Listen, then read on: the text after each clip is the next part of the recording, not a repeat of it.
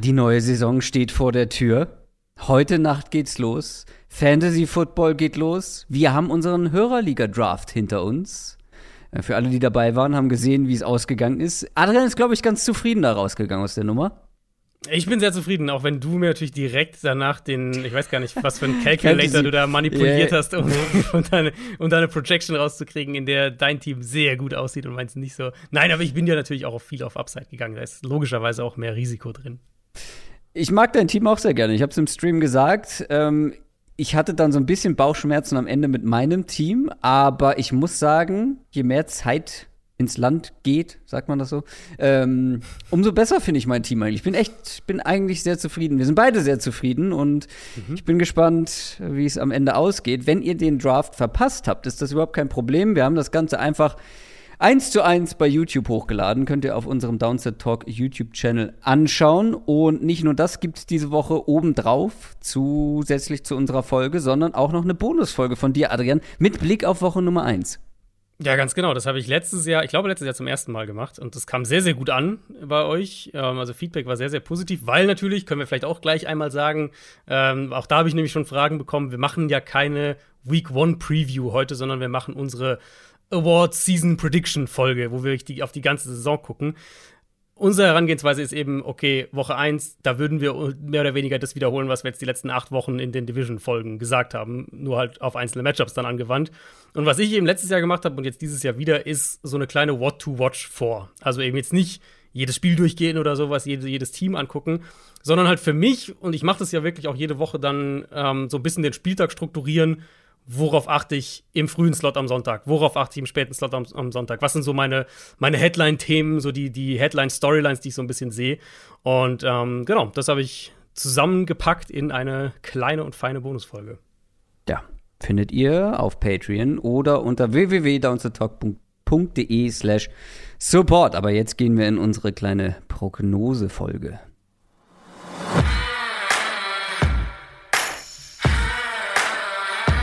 Down, Set, Talk. Der Football-Podcast mit Adrian Franke und Christoph Kröger.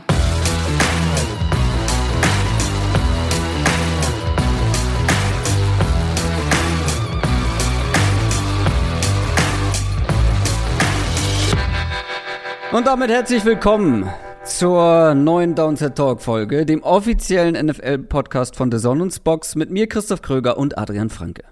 Einen wunderschönen guten Tag. Ja, und zwar zu der Folge. Es ist tatsächlich eine, mhm. ich glaube, es ist sogar meine Lieblingsfolge. Mhm. Sie macht einfach am meisten Spaß. Unsere Prediction-Folge. Wir schauen in die Glaskugel. Was passiert diese Saison? Nach dieser Folge werdet ihr es wissen. Ihr bräuchtet eigentlich gar nicht mehr die Saison verfolgen, die Spiele schauen. Ihr wisst, was am Ende passiert sein wird unsere Prediction-Folge. Wir sprechen wieder über, wer gewinnt die einzelnen Divisions, wer kommt in die Playoffs, wer schafft es in Super Bowl, wer wird, ja, sowas wie Sack Leader, Coach of the Year und so weiter. Wir gehen all diese Kategorien wieder durch. Und ja, du hast schon gesagt im Intro, äh, wir machen keine Week One Preview, aber wir werden über vielleicht zwei Week One Spiele sprechen ganz mhm. am Ende. Okay, bin gespannt. Was heißt denn gespannt? Wir haben eine neue Kategorie, die hast du mir hier untergejubelt. Ist völlig richtig. Ich dachte, das ist jetzt ein ganz versteckter Teaser auf eine völlig wilde Week One Bold Prediction von dir. Nee, wir haben eine neue äh, Kategorie. wir stimmt, haben da ein bisschen ja. was abgeändert und starten ja. damit schon diese Woche, auch wenn wir heute nicht wirklich über die erste Woche sprechen. Da könnt ihr also drauf gespannt sein. Bis dahin ist aber noch ein long way to go. Zum Beispiel gibt es vorher noch eine Quick Question. Quick Question. Die können uns alle Supporter stellen. Und zwar auf unserem exklusiven Discord-Channel. Und dazu gehört auch L Sportfreund. L Sportfreund oder gleich zwei Leute haben die Frage gestellt. Mhm, die kamen in verschiedener Variation ah, ja, okay. von zwei verschiedenen Leuten, ja. Genau, zum Beispiel auch Interstellar Will Villain, Interstellar Villain, so, ähm, eine ähnliche Frage gestellt. Welches Team hat eurer Meinung nach die größten Chancen, in die Playoffs zu kommen? Obwohl ihr dem Team einen negativen Rekord prognostiziert habt? Das ist eine interessante Frage. Ja, wir haben ja in den ja. Previews immer so gesagt, okay, wir schätzen so von X bis Y Siege sind für das Team möglich. Und da waren natürlich auch einige dabei, wo wir gesagt haben, tendenziell eher negativer Rekord. Wir haben jetzt beide für diese Folge die komplette Saison einmal durchgetippt. Mhm. Gibt es für dich ein Team, was am Ende in deinen Tipps ähm, einen negativen Rekord am Ende hatte und du sagst, ja, aber ganz ausgeschlossen ist es nicht, dass sie es vielleicht mit ein bisschen mehr Glück in die Playoffs schaffen? Ich habe definitiv eins. Ich habe eins und dann noch eine, äh, eine komplette Wildcard für die Kategorie. Aber das Team, was bei mir einen negativen Rekord am Ende hatte und wo ich mir schon ein Szenario vorstellen kann, wie das auch anders läuft, ähm, ist Cleveland. Mhm. Weil also keiner von uns weiß ja einfach, ob wann, in welcher Form Deshaun Watson zurückkommt, ob er, ist er bereit direkt dann in dem ersten Spiel, ähm, wie sehr, ne, also wie krass verändern sie die Offense dann jetzt, wenn wir nur mal sportlich drauf gucken, das ist ja eine riesige Wildcard eigentlich. Und genauso ist halt auch die Frage, stehen die nach elf Spielen mit Jacoby Preset 4 und 7? Stehen sie, hm. äh, keine Ahnung, 1 und 10? Stehen sie 5 und 6? Stehen sie 6 und 5? Also das, da ist ja auch echt eine Bandbreite drin. Deswegen, Cleveland kam bei mir, so wie ich die Saison jetzt durchgetippt habe, mit einem negativen Rekord raus. Ich glaube, ich hatte sie mit sieben Siegen am Ende. Ähm, aber das ist halt ein Team, wo jetzt nicht so viel Vorstellungskraft dazugehört, um sich ein bisschen anderen äh, Verlauf vorzustellen. Die hätten bei mir nicht gezählt, weil ich habe sie mit 9 und 8 am Ende. Na, okay. Deswegen, ja, ich bin, glaube ich, echt, ich bin halt für diese ersten elf Spiele, da, da waren die bei mir schon so in einem. Aber Loch. die haben dann einen relativ leichten Rekord. Ich habe mehrfach weiß, gedacht, so, ja, ja das könnten ja. die gewinnen. Ja, das ist, das ist schon so. Der Schedule ist, ist echt nicht schwer am Anfang, aber ja, ganz ehrlich, also sie könnten halt auch jedes davon verlieren, weil sie wahrscheinlich in fast jedem den schlechteren Quarterback haben werden. Aber sie haben halt, ja, der Quarterback ist ein starkes Argument, das größte mhm. meistens, aber der Rest ist halt brutal stark. Die Defense wird ja, besser sein, ja. ähm, die Offensive Line ist stark, sie haben ein paar Playmaker. Also ich habe sie bei 9 und 8 am Ende, aber sie kommen nicht in die Playoffs, aber dann quali qualifizieren sie sich nicht für diese Frage, dafür ein anderes Team und das sind die Saints bei mir. Ach, spannend, okay. Nee, die haben bei mir, egal wie ich nochmal ein bisschen gedreht und gewendet habe, die kamen bei mir fast eigentlich immer mit zumindest 9 und 8 irgendwie raus. Ja, ich habe sie bei 7 tatsächlich am Ende nur. Okay. Sie okay. sind sehr stark gestartet, weiß ich, bei mir in den Tipps und dann, ja, hinten raus ja. hat es nicht mehr ganz so funktioniert. Aber da kann ich mir absolut vorstellen, mhm. dass die, wenn James Winston und das Ganze funktioniert, die Ola nicht so sehr ins Gewicht fällt oder nicht so, so viel schlechter ist. Die Defense wird stark sein und dann kann ich mir mhm. durchaus vorstellen, dass die am Ende irgendwie zehn Sieger haben und das könnte Voll. mit ein bisschen Glück schon in der NFC reichen. 10 wird wahrscheinlich reichen, weil wir kommen ja gleich zu unseren Predictions, äh, gerade in der NFC, in den Wildcard. Äh, die, die, die, Teams, die man Stand heute äh, für eine Wildcard, fürs Wildcard-Rennen prognostiziert, da spielen halt super viele gegeneinander und die Saints sind auch ein, eines davon. Ähm, da können halt direkte Duelle am Ende auch einfach den Ausschlag geben und der eine Sieg hier mehr oder weniger, der entscheidet dann wirklich über Playoffs oder nicht. Ja. Ähm, Saints finde ich extrem spannend, weil die gefühlt all over the place sind. Also wenn man jetzt so ja NFL-Media guckt, jetzt kommen ja überall, jeder gibt jetzt ja seine Prognosen ab und jeder gibt seine, vergibt seine Awards und so weiter. Und die Saints hast du halt wirklich in einer extremen Bandbreite von dem, was du gerade gesagt hast, irgendwie so sieben, sieben Siege, keine Playoffs, bis zu Peter King, der sie als Nummer 1 Seed in der NFC getippt hat. Also uh. ähm, Saints, finde ich, haben neben San Francisco ja. wahrscheinlich die höchste Bandbreite jetzt von den Predictions, die ich gesehen habe. Ja, ich habe versucht, mir möglichst wenig andere Vorhersagen, Prognosen anzuschauen. Ein paar habe ich gesehen, da bin ich mhm. schon die letzten Tage drüber gestolpert, aber jetzt nicht noch mal, weil das habe ich die letzten Jahre gemacht. Ich wurde davon zu sehr beeinflusst, bevor ich meine Tipps gemacht ja, habe. Ja. Diesmal habe ich sie wirklich versucht, aus dem eigenen Bauch herauszumachen. Also Browns bei dir, Saints bei mir und du hast noch eine, eine absolute Wildcard? Genau, also auch ein Team, was bei mir, ich glaube, ich hatte sie mit fünf oder sechs Siegen am Ende getippt. Ähm, wo halt der Weg einfach sein könnte, wenn es halt total gut läuft, dann haben die, dann spielen die vielleicht um die Division und das Jacksonville. Also ich glaube nicht, dass sie so weit sind. Ähm, mhm. Wie gesagt, ich habe sie mit, ich glaube, es waren sechs Siege prognostiziert am Ende, was ja schon ein klarer Fortschritt wäre. Ähm, ich sage gar nicht zu viel, weil auf die Jaguars mhm. kommen wir später nochmal. Ja, oho, ich bin, ich bin gespannt. Mhm. Jetzt bin ich gespannt auf die News. News aus der NFL. Ist natürlich komplett gelogen. Ich weiß ja, was kommt. Zum Beispiel sprechen wir über die Titans. Und zwar haben die eine, einen ihrer wichtigsten Defense-Spieler verloren mit Harold Landry. Und das ist ja wirklich einer, der sonst mhm. immer gespielt hat. Der stand einfach immer ja. auf dem Feld. Haben wir sogar diese Offseason ja, das war ja so einer, der Free Agent ja. geworden wäre, haben wir viel drüber gesprochen, so jedes Jahr so viele Snaps gespielt, immer, immer verfügbar. Letzte Woche jetzt das Kreuzband gerissen. Ja, also ist ja fast überflüssig zu erwähnen, dass das mega bitter ist. Ja. Ähm, sie hatten ihn bezahlt ja diese Offseason dann. Und auch wenn jetzt Harold Landry kein Elite-Pass-Rusher ist, aber für die Struktur dieser Titans-Defense, die viel auf angetäuschte Pressures, auf Stunts setzt, die gerade für den Edge-Rushern auch wirklich Athletik verlangt, da war der schon eine tragende Säule. Und das ist, das ist bei ihm ist ja so eine Diskrepanz zwischen zum Beispiel PFF Pass Rushing Grade, die relativ niedrig bei ihm oft ist, aber eine hohe Anzahl an Pressures, weil er halt oft dieser Pressure-Spieler ist für die Titans, der halt schematisch dann aber wiederum eine wichtige Rolle ähm, ausfüllt. Und jetzt, zum, also zum einen muss von Bud Dupree deutlich mehr kommen, aber auch der zweite Edge-Rusher-Spot, ich, ich weiß noch gar nicht, wen sie da wirklich hinstellen. In der mhm. ersten Depth-Chart jetzt, habe ich es gesehen, war der Nico Autry da gelistet. Das ist aber fast eher einer, den du innen haben willst, würde ich sagen.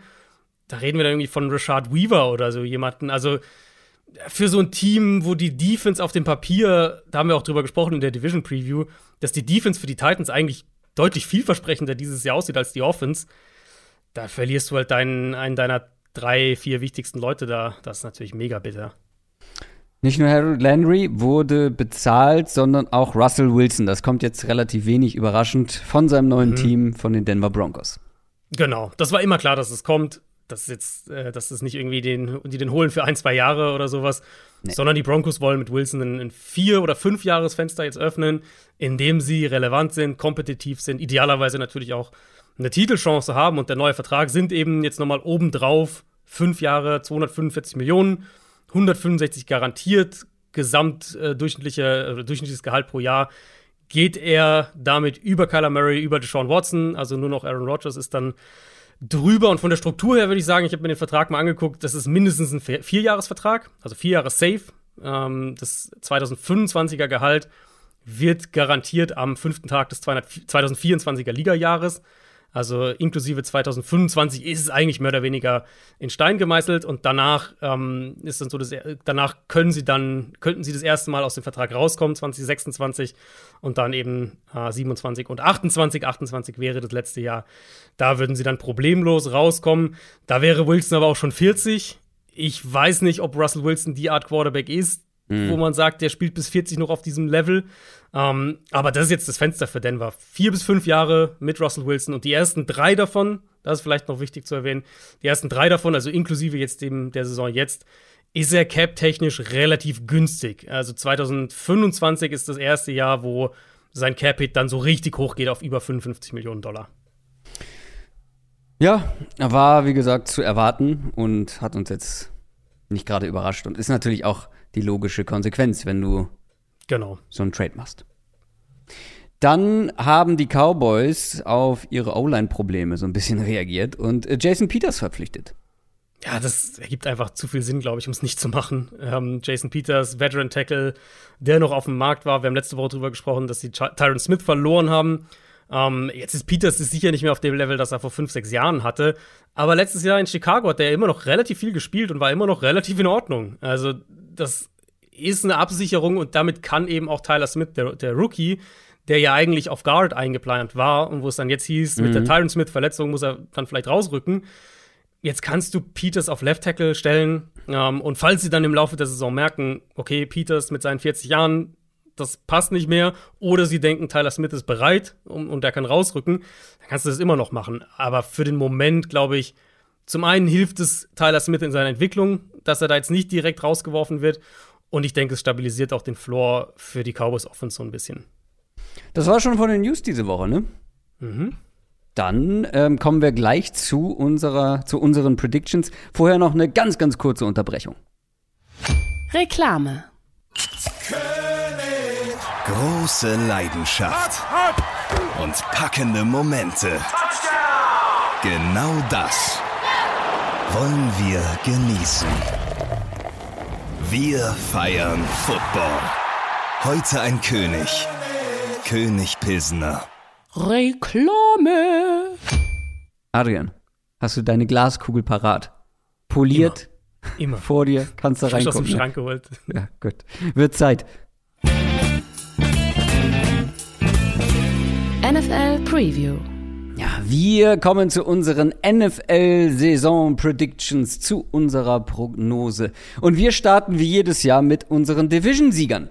Wir sagen euch jetzt, wer am Ende jeder einzelne Division gewinnen wird. Und Adrian möchte laut unseren Notizen mit der AFC anfangen. Das ist, das ist okay für mich. Ähm, du darfst ja auch noch eine Division aussuchen. Ja, dann lass uns doch einfach ganz klassisch im Norden anfangen. Im Norden. Ähm, das könnte eine sein, wo wir unterschiedliche Sieger haben. Mhm. Ich habe die Cincinnati Bengals. Ich habe die Baltimore Ravens. Ich sage aber auch klar dazu, dass ich die zwei, egal wie ich die Saison getippt habe und egal wie ich drauf gucke, letztlich immer ein Spiel auseinander irgendwie hatte. Und äh, es ist für mich ein Cointos und jetzt ohne zu sehr vorher wegzugreifen, aber ich habe auch beide in den Playoffs. Also das ist für mich wirklich sehr, sehr eng äh, beieinander. Ich habe die Ravens auf 1 getippt und die Bengals auf 2. Damit würdest du ja prophezeien, dass die Ravens worst to first gehen, oder? Richtig, ja. Na, das ist schon mutig, finde ich. Ich bin ja eh einen Ticken niedriger bei den Ravens. Ich habe Mhm. sie auch auf zwei. Ich habe die beiden auch einen Sieg auseinander. Ich glaube aber, dass die Bengals wieder eine sehr, sehr gute Saison spielen werden. In meinen Augen haben sie sich nicht wirklich verschlechtert, eher verbessert auf einigen Mhm. Positionen. Und deshalb glaube ich, werden sie wieder oben landen. Die Ravens werden sich deutlich verbessern und knapp hinter den Bengals auf zwei landen.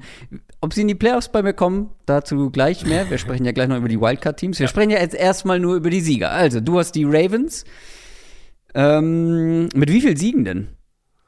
Äh, ich hatte die Ravens mit, jetzt muss ich überlegen, ich hatte die Ravens mit 12 und die Bengals mit 11. So muss Okay. es gewesen sein, ja. Ja, ich habe beiden einen mehr gegeben und den Bengals dann am Ende 13. Aber Ja. die, die Siege Es sind auch letztendlich. Dazu kann. Das Ding ist ja, du machst das vor der Saison und bei Genau. mir ist es dann immer so, dass ich auf manche Teams gucke, die ich halt für jetzt oder Stand jetzt für nicht so gut halte und Mhm. die dann am Ende natürlich sehr wenig Siege holen. Da denke ich mir, naja, genau, die werden ja. schon noch mal ein, zwei Genau. mehr Siege Genau, finden, genau. aber du hast sie halt jetzt in deiner Vorstellung halt als schlechtes Team irgendwie abgespeichert Mhm. und dann ist es halt schwer, da jetzt irgendwie so einen, so einen kompletten Außenseiter-Sieg zu tippen. Die musst du mit drin haben, wenn du so eine Genau. Saison tippst, ja. Da musst du auch mal sagen, hier könnte es eine Überraschung geben. Aber darfst halt auch nicht zu viele haben, weil dann wird es irgendwann wild. Ja, also ich, ich glaube, die Bengals, ich meine, die Bengals sind für mich immer noch ein High-Ceiling-Team. Ähm, ich glaube halt, dass sie zwar ein bisschen stabiler sein werden als letztes Jahr, aber dass, dass man ja nicht vergessen darf, dass der Floor für die Bengals letztes Jahr eigentlich super inkonstant war. Und Ja, und der Ravens wird halt- höher, glaube ich. Und Der wird ein bisschen höher, das denke ich Ja. auch. Ich denke aber auch, dass Defenses sie vor andere Herausforderungen stellen werden und dass sie offensiv halt erstmal zeigen müssen, ob sie dann wirklich auch konstant dann einen Plan B haben und vielleicht einen Plan C haben. Und da habe ich einfach so ein bisschen Zweifel noch. Also mehr, mehr so also sie haben halt diese individuelle Klasse, die zum Genau, Beispiel die Ravens genau. nicht haben. Genau, absolut. Ähm, ich denke aber, dass die Ravens Defense besser sein wird als die Bengals Defense dieses Jahr wieder. Und man darf halt nicht vergessen, was die Ravens für ein Verletzungspech letztes Jahr einfach hatten. Ja, ja. Und mit, mit den Leuten, die da zurückkommen, Ronnie Stanley trainiert jetzt auch wieder. Ja. Ich meine, ich hatte Lamar Jackson als einen My Guy. Ihr wisst, dass ich bei Rashad Bateman relativ hoch bin. Also es ist einfach ein Team und die Defense halt bin ich einfach auch relativ optimistisch. Es ist einfach ein Team, wo ich bei mehreren Spielern viel erwarte dieses Jahr und dann, dann kam ich da halt ein bisschen positiver raus. Das habe ich schon fast erwartet. Wollen wir mit der AFC East weitermachen? Würde ich Willst du die hinteren Ränge auch mal oder lassen wir die ganz weg? Ja, wir können auch über die hinteren Ränge sprechen. Ähm, ist für mich relativ eindeutig, weil wir haben ja schon über die Browns gesprochen Mhm. und die Steelers sind bei mir auf dem letzten Platz. Ja, deswegen fand ich es äh, fand ich's erwähnenswert, weil bei mir die Steelers tatsächlich vor Cleveland gelandet sind. Oho, okay. Ich hatte Pittsburgh, ich hatte, wie gesagt, ich hatte Cleveland nur mit sieben Siegen und Pittsburgh auch mit sieben oder mit acht, aber also zwar mit einem Losing Record, dann doch mal, ich wollte gerade aber sagen, ich hatte sie knapp Okay. vor Cleveland. dann hast du denen doch einige Siege mehr, den einige Mhm. Siege mehr gegeben, als ich es getan habe. Ähm, ja, gut, dann sind wir da in der Nord wirklich gut weit auseinander. Sind Mhm. wir das auch in der AFC East? Ich glaube beim Siegerteam nicht. Bei mir sind es die Buffalo Bills und zwar deutlich. Würde mich überraschen, ja, aber ist bei mir auch so. Ich hatte die Bills, äh, glaube, es ist kein Spoiler, wenn ich sage, ich hatte die Bills auch als Nummer 1 Seed am Ende in der AFC. Tatsächlich habe ich sie nicht als Nummer 1 Seed, aber über die Bills sprechen wir auch Ja, später nochmal. Äh, das, ja, aber punktgleich mit dem anderen Team. Das waren dann irgendwelche Tiebreaker, Okay, die dazu ja. geführt haben. Ich habe auf Platz 2 die Dolphins, wenn wir jetzt die ganze Division Mhm. durchgehen. Habe ich auch. Ähm, und über den Rest möchte ich noch nicht sprechen. Denn auch über die anderen beiden Teams werden wir noch mal sprechen. Ich habe es angekündigt. Okay. Also ich habe ich hab das dann am Ende so in Tiers so ein bisschen unterteilt und ich hatte die Bills in einem eigenen Tier. Ähm, dann habe ich Miami und New England in einem, aber auch die Dolphins Hm. hatte ich einen, oder sogar zwei, oder- also knapp halt vor den Patriots und Mhm. die Jets dann schon abgeschlagen auf dem letzten Platz. Ja, bei mir ist das, äh, gestaltet sich das etwas anders. Ja, ich glaube, über die AFC East muss man gar nicht mehr so viel sagen. Wie gesagt, wir sprechen später noch mal kurz über diese Division. Dann sind wir bei der AFC South, bevor wir zu der spannendsten Division kommen. Die AFC South, auch hier ist für mich die Sache ziemlich klar, dass die Colts diese Division gewinnen sollten. Ja, habe ich auch. Nicht ganz so weit weg wie Buffalo vom Rest der Division, aber mit zwei Siegen Abstand, vielleicht sogar drei, aber so zwei Siege Abstand habe ich sie vor dem Ich Rest. glaube sogar der Division. vier. Ui, okay. Mhm. Also bei, bei meiner Prediction kamen drei raus. Ich habe so ein bisschen geschwankt, ob ich zwei oder drei realistischer finde, aber schon mit Abstand dann vor dem zweiten Platz. Ja, ich, ich erwarte viel von den Colts und ich erwarte nicht so viel von den Titans, die trotzdem auf Ja. Platz zwei sind. Ja, ist bei Ähm. mir ist bei mir ähnlich, ja. Die Jaguars auf drei, die Texans auf vier. Genau, so habe ich es auch. Ich glaube einfach, Tennessees Offense wird einen Rückschritt machen. Ich glaube, dass die Titans in einem Übergangsjahr so ein bisschen sind äh, und dass man das halt auch merken wird. Und vielleicht sitzen wir dann in, in sechs Monaten hier oder in fünf Monaten hier und sagen, ja, was machen sie jetzt mit Tannehill? Lassen sie ihn jetzt gehen? Ist es Ja, darüber haben wir letzte, ja, da haben wir letzte Woche ja schon kurz drüber Genau. gesprochen, dass die halt so ein Team sein könnten, wo man dann Ja. plötzlich sagt, ja, vielleicht brauchen wir doch irgendwie einen Umbruch. Mhm. Ja, ich, also sie haben ja so ein bisschen das schon angefangen. Also du tradest halt deinen Nummer 1 Elite-Receiver, Ja, der Mitte genau. 20 Ja. ist, weg. Es ist ja schon so, also es ist jetzt nicht der Hardcore-Umbruch, aber es ist ja schon jetzt nicht, dass du sagst, wir sind all in dieses Jahr. Und Nee, nee. ich finde, das spiegelt der Kader halt auch so ein bisschen wider. Genau, Jacksonville auf drei. Das Team mit der interessantesten Upside, finde ich. Von Definitiv. In der Division. Wir haben uns, oder also ich glaube, wir beide haben uns äh, in der Vergangenheit das ein oder andere Mal die Finger an den Jaguars verbrannt. Deswegen ich habe mir letztes Jahr die Finger ordentlich verbrannt. verbrannt. Du warst ja eh skeptisch letztes Jahr. Also ich war ein bisschen, genau, ich war skeptischer, weil ich halt gesagt habe, wenn das schief geht offensiv, dann glaube ich, dass die wieder einen Top-3-Pick haben können. Dass es halt so horrend schief geht, gut, das habe ich jetzt auch nicht gedacht. Ähm, genau, und Houston sehe ich auch auf dem letzten Platz. Und dann haben wir die AFC West noch in der AFC zur Verfügung. Das ist natürlich die spannendste Division und hier werden wir einen unterschiedlichen Sieger haben, außer du hast noch mal geändert seit unserer ähm, seit unserer Division Preview, die wir gemacht haben. Ich habe natürlich die Chargers auf 1. Ich hatte doch auch die Chargers auf 1. Hattest du? Du hattest doch Mhm. die Chiefs auf 1 oder bin ich jetzt nee, komplett? nee, wir hatten, wir hatten beide die Chargers in der Preview. Ich Ah, dachte, wir du hat- hättest jetzt nochmal geändert, weil du es so angeteased hast. Nee, Entschuldigung. Da habe ich dann falsch, was falsch abgespeichert. Ich weiß auch, ich weiß auch, welchen Denkfehler gemacht habe. Wir waren bei den Chiefs unterschiedlich, aber wir hatten sie trotzdem Genau. beide im Kampf Ich hab- um Platz 2 und du hattest sie Genau. deutlich auf Platz 2. Äh, Bei Genau. mir sind die Chargers auf 1, bei dir dann offensichtlich auch. Ganz genau. Und ich habe die Chargers und Chiefs, aber halt, das war der Unterschied. Ich habe die in einem Tier. Ich habe äh, am Ende auch, war ein Sieg zwischen den beiden bei mir. Also es war wirklich knapp. Und dann habe ich halt einen kleinen Cut zu den anderen beiden Teams. Also ich habe Chargers 1, Chiefs 2. Es ist tatsächlich bei mir nach den Tipps genau so rausgekommen, wie ich es in der Division Preview im Bauch gespürt habe. Die Chargers mit zwei Siegen vor den Chiefs und die wirklich nur knapp mit einem Sieg vor den Broncos. Ja, spannend. Nee, ich hatte Chargers, ein Sieg vor den Chiefs und dann so eine Gap. Und dann hatte ich auch Denver und dann die Raiders. Ich glaube einfach, die O-Line für die Raiders wird noch wird ein zu großes Problem sein. Je länger ich irgendwie so darauf rumkaue und, und äh, neues Scheme, offensiv wie defensiv, na, ich glaube, das wird einfach noch zu sehr zu sehr knarzen. Und ich hatte sie trotzdem sogar mit, mit, äh, mit zehn Siegen, die Raiders. Also ich hatte sie immer noch mit zehn Siegen am Ende, aber halt. Ich habe sie nur mit, Nicht. ich habe sie mit neun, also jetzt auch nicht viel weniger. Ich habe ja. alle vier Teams haben einen positiven Rekord. Hatte ich kurz Genau. überlegt, ob ich das als Bold Prediction irgendwie verwursten kann, aber das ist halt nicht bold.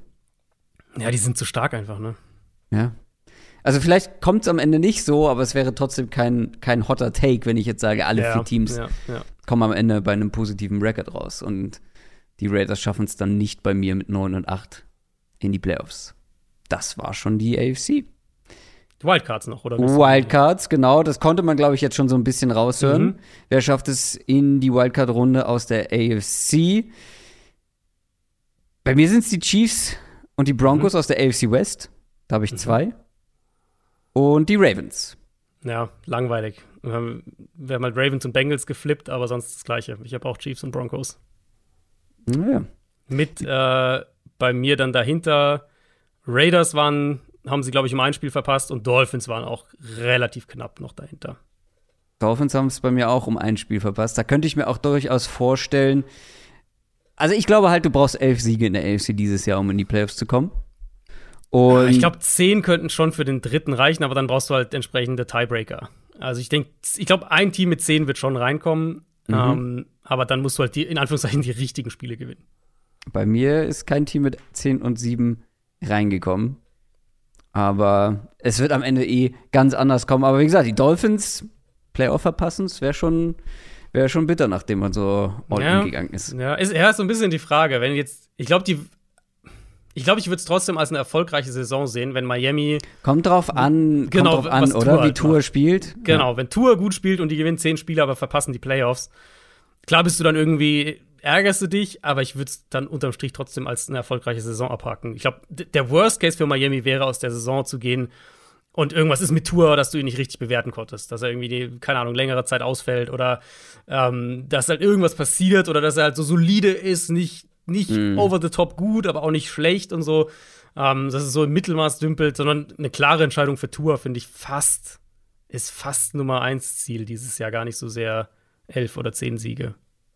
Dann lass uns zur NFC rübergehen und mit der NFC South starten.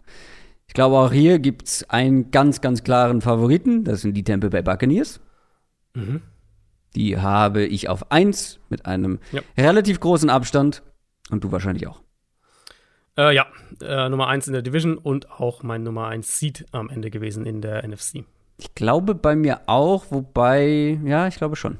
Ich glaube, sie waren bei mir auch eins. Und wie, über die Saints haben wir gerade schon gesprochen. Die haben einen negativen Rekord. Ich kann mir vorstellen, dass sie so ein Team sind, das überrascht und es dann noch per Wildcard reinschafft. Mhm. Ähm, die sind bei mir auf zwei und die Panthers vor den Falcons. Ja, so habe ich es auch. Und zwar immer auch, das ist, glaube ich, die einzige Division, wenn ich hier durchgucke, wo ich jedes Team in einem eigenen Tier habe. Also ich habe die Bucks alleine, dann habe ich die Saints alleine, dann habe ich die Panthers alleine und dann habe ich die Falcons alleine. Also jedes Team so ein bisschen für sich. Das heißt, in meiner Vermutung werden halt auch so ungefähr zwei, mindestens zwei Siege zwischen den jeweiligen Teams liegen, unterm Strich. Bei mir sind die Saints und Panthers am Ende zu eng beieinander gelandet. Auch wenn ich sie jetzt vor der Saison in unterschiedliche Tiers packen würde, am Ende war es mhm. nur ein Sieg zwischen beiden und dann ja. kann man sie nicht großartig nee. auseinander nee. oder nicht großartig voneinander trennen. Ähm, deswegen, ja, wie gesagt, also die Saints habe ich gar kein Gefühl für. Es kann Saints, in beide ja. Richtungen gehen und ja, bei den Panthers sechs Siege so fühlt sich. Ne? Ja, aber glaubst du, die Panthers könnten Überraschungsmannschaft werden? Also ich finde, das Ceiling ist halt nicht ganz so hoch bei Carolina, weil die Saints haben halt eine, die Saints haben halt eine reelle Chance, die Nummer 1 Defense zu haben und irgendwie eine Offense, die halt äh, explosiv sein kann und, und, und 30 ja. Punkte machen kann. Die Panthers sind halt so eine Stufe drunter. Ich glaube, die Panthers haben eine reelle Chance, die, keine Ahnung, Nummer 8 Defense vielleicht zu sein und halt eine Offense, die je nach Matchup überraschen kann. So würde ich es vielleicht eher formulieren. Deswegen, Saints haben halt Saints finde ich eine totale, haben wir eben drüber gesprochen, eine totale Wundertüte. Ähm, und man darf halt nicht, also man darf halt wirklich nicht vergessen, und das sage ich, aber man darf halt nicht vergessen, hinter was für einer O-Line James Winston da spielt und halt ohne Sean Payton. Das kann auch in die Hose gehen. Mhm. Also mhm. ich habe sie ja positiver als du. Ich habe sie mit neun Siegen am Ende. Ähm, sprich, ich sehe sie ganz klar in diesem Playoff-Rennen auch drin. Ja. Und die Panthers halt nicht. Die Panthers sind bei mir am Ende ich, mit sieben, sieben Siege müssten es gewesen sein. Also auf jeden Fall zwei dahinter. Ich glaube, es waren sieben. Ähm, sehe ich dann schon einen klaren Abstand da doch noch mal einfach, weil ich denke, dass die Panthers besser sind als letztes Jahr, das auf jeden Fall, aber einfach nicht diese, diese Top-Upside haben. In der NFC North wird es auch einen gemeinsamen Sieger geben, da bin ich mir ziemlich sicher, mit den Green Bay Packers.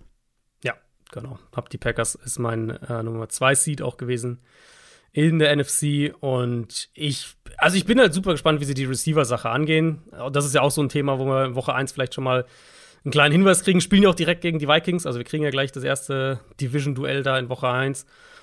Ähm, meine Prognose bleibt halt, dass es in der Regular Season kein großes Problem für sie sein wird. Da denke ich, die O-Line wird gut genug sein, Matt LaFleur ist gut genug, Aaron Rodgers ist gut genug. Die werden den Ball gut laufen, die werden ein solides Passspiel aufziehen. Die spannende Frage ist halt bei den Packers für mich wirklich, ob sie im November, im Dezember vielleicht sich dann so ein, einer von diesen Jungen und vielleicht mhm. einer von den Veteran Receivern so in den Vordergrund spielen, dass sie in die Playoffs gehen und du ein gutes Gefühl dabei hast. Weil dann können sie ne, dann können die auch in den Super Bowl kommen. Aber sie brauchen halt schon diese Entwicklung von zumindest einem der Receiver im Laufe der Saison. Ja, gehe ich zu 100% mit. Du hast die Vikings angesprochen, sind bei mir auf Platz 2 gelandet, vor den Bears und den Lions dahinter. Genau, Vikings äh, sind für mich auch ein gutes, spannendes Team. Haben wir auch in der Division-Folge mhm. so ein bisschen mhm. drüber gesprochen. Das war, habe ich auch gesehen, haben wir auch Feedback in der Richtung gekriegt, dass Leute gesagt haben, ey, irgendwie, ja, Vikings hatte ich gar nicht so auf dem Schirm, aber eigentlich ein ganz gutes Team. Mhm. Ähm, ja, finde ich auch. Ich glaube auch, dass die Vikings eine Chance haben, zweistellige Spiele zu gewinnen. Und so kam es bei mir tatsächlich auch raus in der, in der Prediction. Sprechen wir gleich noch drüber. Wie siehst du das Bears und Lions ähm, Rennen, mehr oder weniger? Ja, Schneckenrennen. Ähm, ähm, sind bei mir am Ende tatsächlich mit, der, mit der gleichen Siegzahl rausgekommen, mit dem okay. gleichen Rekord. Ähm, ja. Ich, wir reden ja gleich noch über Top 3 Picks. Ich glaube, da sind mhm. sie beide nicht mit drin gelandet, aber gut ist es auch nicht. Lions habe ich schon ein Stückchen höher als jetzt Top 3 Pick. Ich ja, ja, deswegen sage ich, sind beide nicht unter den Top 3. Ja, aber Chicago ist jetzt für mich nicht so weit weg, ehrlich gesagt. Ah, okay. Ähm, also, also, hast Detroit, du Lions auf 3?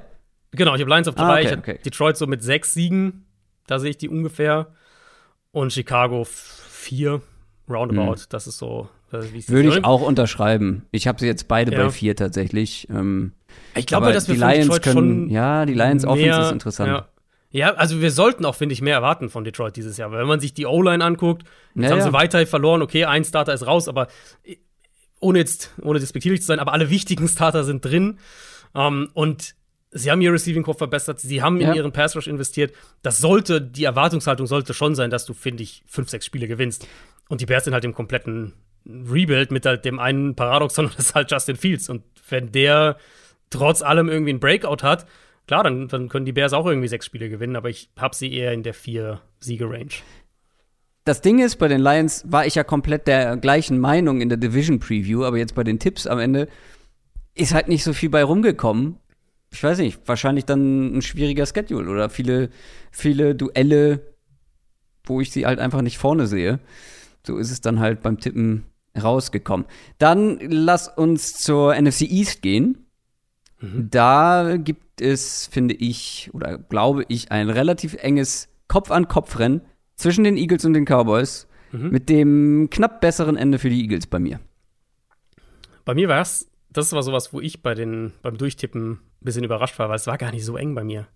Ähm, also Eagles auch für mich. Aber du bist auch negativer bei den Cowboys als ich. Ich bin negativer bei den ja. Cowboys, ja. Und ich hatte, ich hatte die Eagles am Ende zwei Siege drüber und zwar auch jetzt nicht, also ne, jetzt nicht mal so irgendwie, sie sweepen die Cowboys und, und Dallas verliert irgendwie dann noch mal in Woche 18 ganz bitter oder sowas, sondern es war so von der, vom Saisonverlauf her hatte ich auch eigentlich das ganze Jahr über die Eagles davor und das hat sich dann irgendwie auch nie geändert. Also für mich Eagles 1, elf Siege traue ich denen zu. Habe ich auch. Und Cowboys 2 habe ich äh, mit neun Siegen. Habe ich mit zehn Siegen. Also ist jetzt auch nicht so ein großer Unterschied. Mhm. Ähm, und dahinter die Giants und die Commanders habe ich beide mit sechs Siegen. Echt? Oh, nee, die Giants habe ich negativer. Na, Kann absolut ich passieren. Ich weiß auch nicht, wie das kommen konnte. Keine Ahnung. ihr, ihr, wisst, dass ich nicht der große Giants-Believer bin. Ja. Wie sind die auf sechs Siege gekommen? Also ich habe Washington mit sechs Siegen tatsächlich, weil ich ja. schon den Floor mit, also bei allem Spott und Carson Wentz und so weiter, der Floor ist, wird schon ein bisschen höher sein, die Offense wird ein bisschen besser sein. Ich weiß nicht, was ich von der Defense halten soll. Jetzt fehlt ja Chase Young auch wieder. Ja. Ähm, boah, keine Ahnung, habe ich jetzt nicht so viel Vertrauen, ehrlich gesagt, nachdem die letztes Jahr brutal enttäuscht haben und jetzt ja keine, keinen neuen Defensive Coordinator oder sowas haben. Ja, ich glaube, so ein Sechs-Siege-Team ja. und, und irgendwie unspektakulär. Ja, befürchte ich auch. Und ich befürchte auch, dass die Giants diese sechs Siege, die sie jetzt hier bei mir bekommen haben, nicht holen werden. Also ich hatte Aber, die Giants ein gutes Stück unter sechs Siegen tatsächlich. Dann sprechen wir wahrscheinlich gleich nochmal über die Giants. Ich bin gespannt. Aber vorher haben wir noch die letzte NFC Division und zwar die NFC West ist das? Ich, äh, Himmelsrichtung. West, ne? Ja. Richtig. Da, das, äh, die wird auch dieses Jahr tatsächlich bei mir Mhm. wieder eng, wobei ich da ein Team eigentlich, ich habe mir ja auch ein kleines Power Ranking gemacht, deutlicher vor den anderen sehe. Mit den LA Rams am Ende ist es nur ein Sieg gewesen, der sie Ja. an die Spitze Ja. gebracht hat. Tatsächlich bei mir genau das gleiche. Ich habe sie auch relativ knapp. Ich, ja, ich glaube, wir werden Regression ein bisschen kriegen. Ich glaube, dass die Defense sich ein bisschen neu finden muss, ohne Von Miller, äh, mit einem neuen Nummer 2 Corner. Das, da, die werden ein paar Sachen anders machen müssen. Die O-Line hat mehrere neue Starter. Ich glaube schon, dass es ein bisschen, so ein bisschen, vielleicht ein bisschen holpriger Start oder, oder so eine holprige Phase zwischendurch wieder geben wird. Aber ich habe sie auch an 1 mit, äh, mit elf Siegen. Ja, bei mir haben sie sogar noch einen mehr geholt. Wen hast du auf zwei? Ich hatte am Ende die Niners auf 2. Uh. Ähm, aber mit dem gleichen Rekord wie die Cardinals. Also die zwei gleich auf. Ich habe die Cardinals auf zwei mit einem Sieg Vorsprung vor den 49ers. Aber, was sich auch schon angekündigt hat, ein unglaublich enges Wildcard-Rennen in der Mhm. NFC. Da können wir nochmal drüber sprechen. Die Seahawks auf Platz 4 bei uns beiden dann. Das Wildcard-Rennen in der NFC könnte wirklich spannend werden. Ich meine, wir haben über die Saints gesprochen, die vielleicht überraschend sogar noch mit, mitmischen können. Dann haben wir die Vikings, wir haben die Cardinals, die 49ers und wir haben die Cowboys. Zumindest ist es bei mir so und wenn ich das jetzt rausgehört habe, wird es bei dir ähnlich ausgesehen haben. Die alle Genau. sind mit dem Wildcard-Rennen.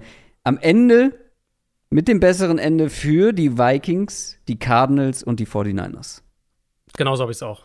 Ähm, Oh, das ist ja hier Ist halt, ja, ist, also ist, halt, harmonisch.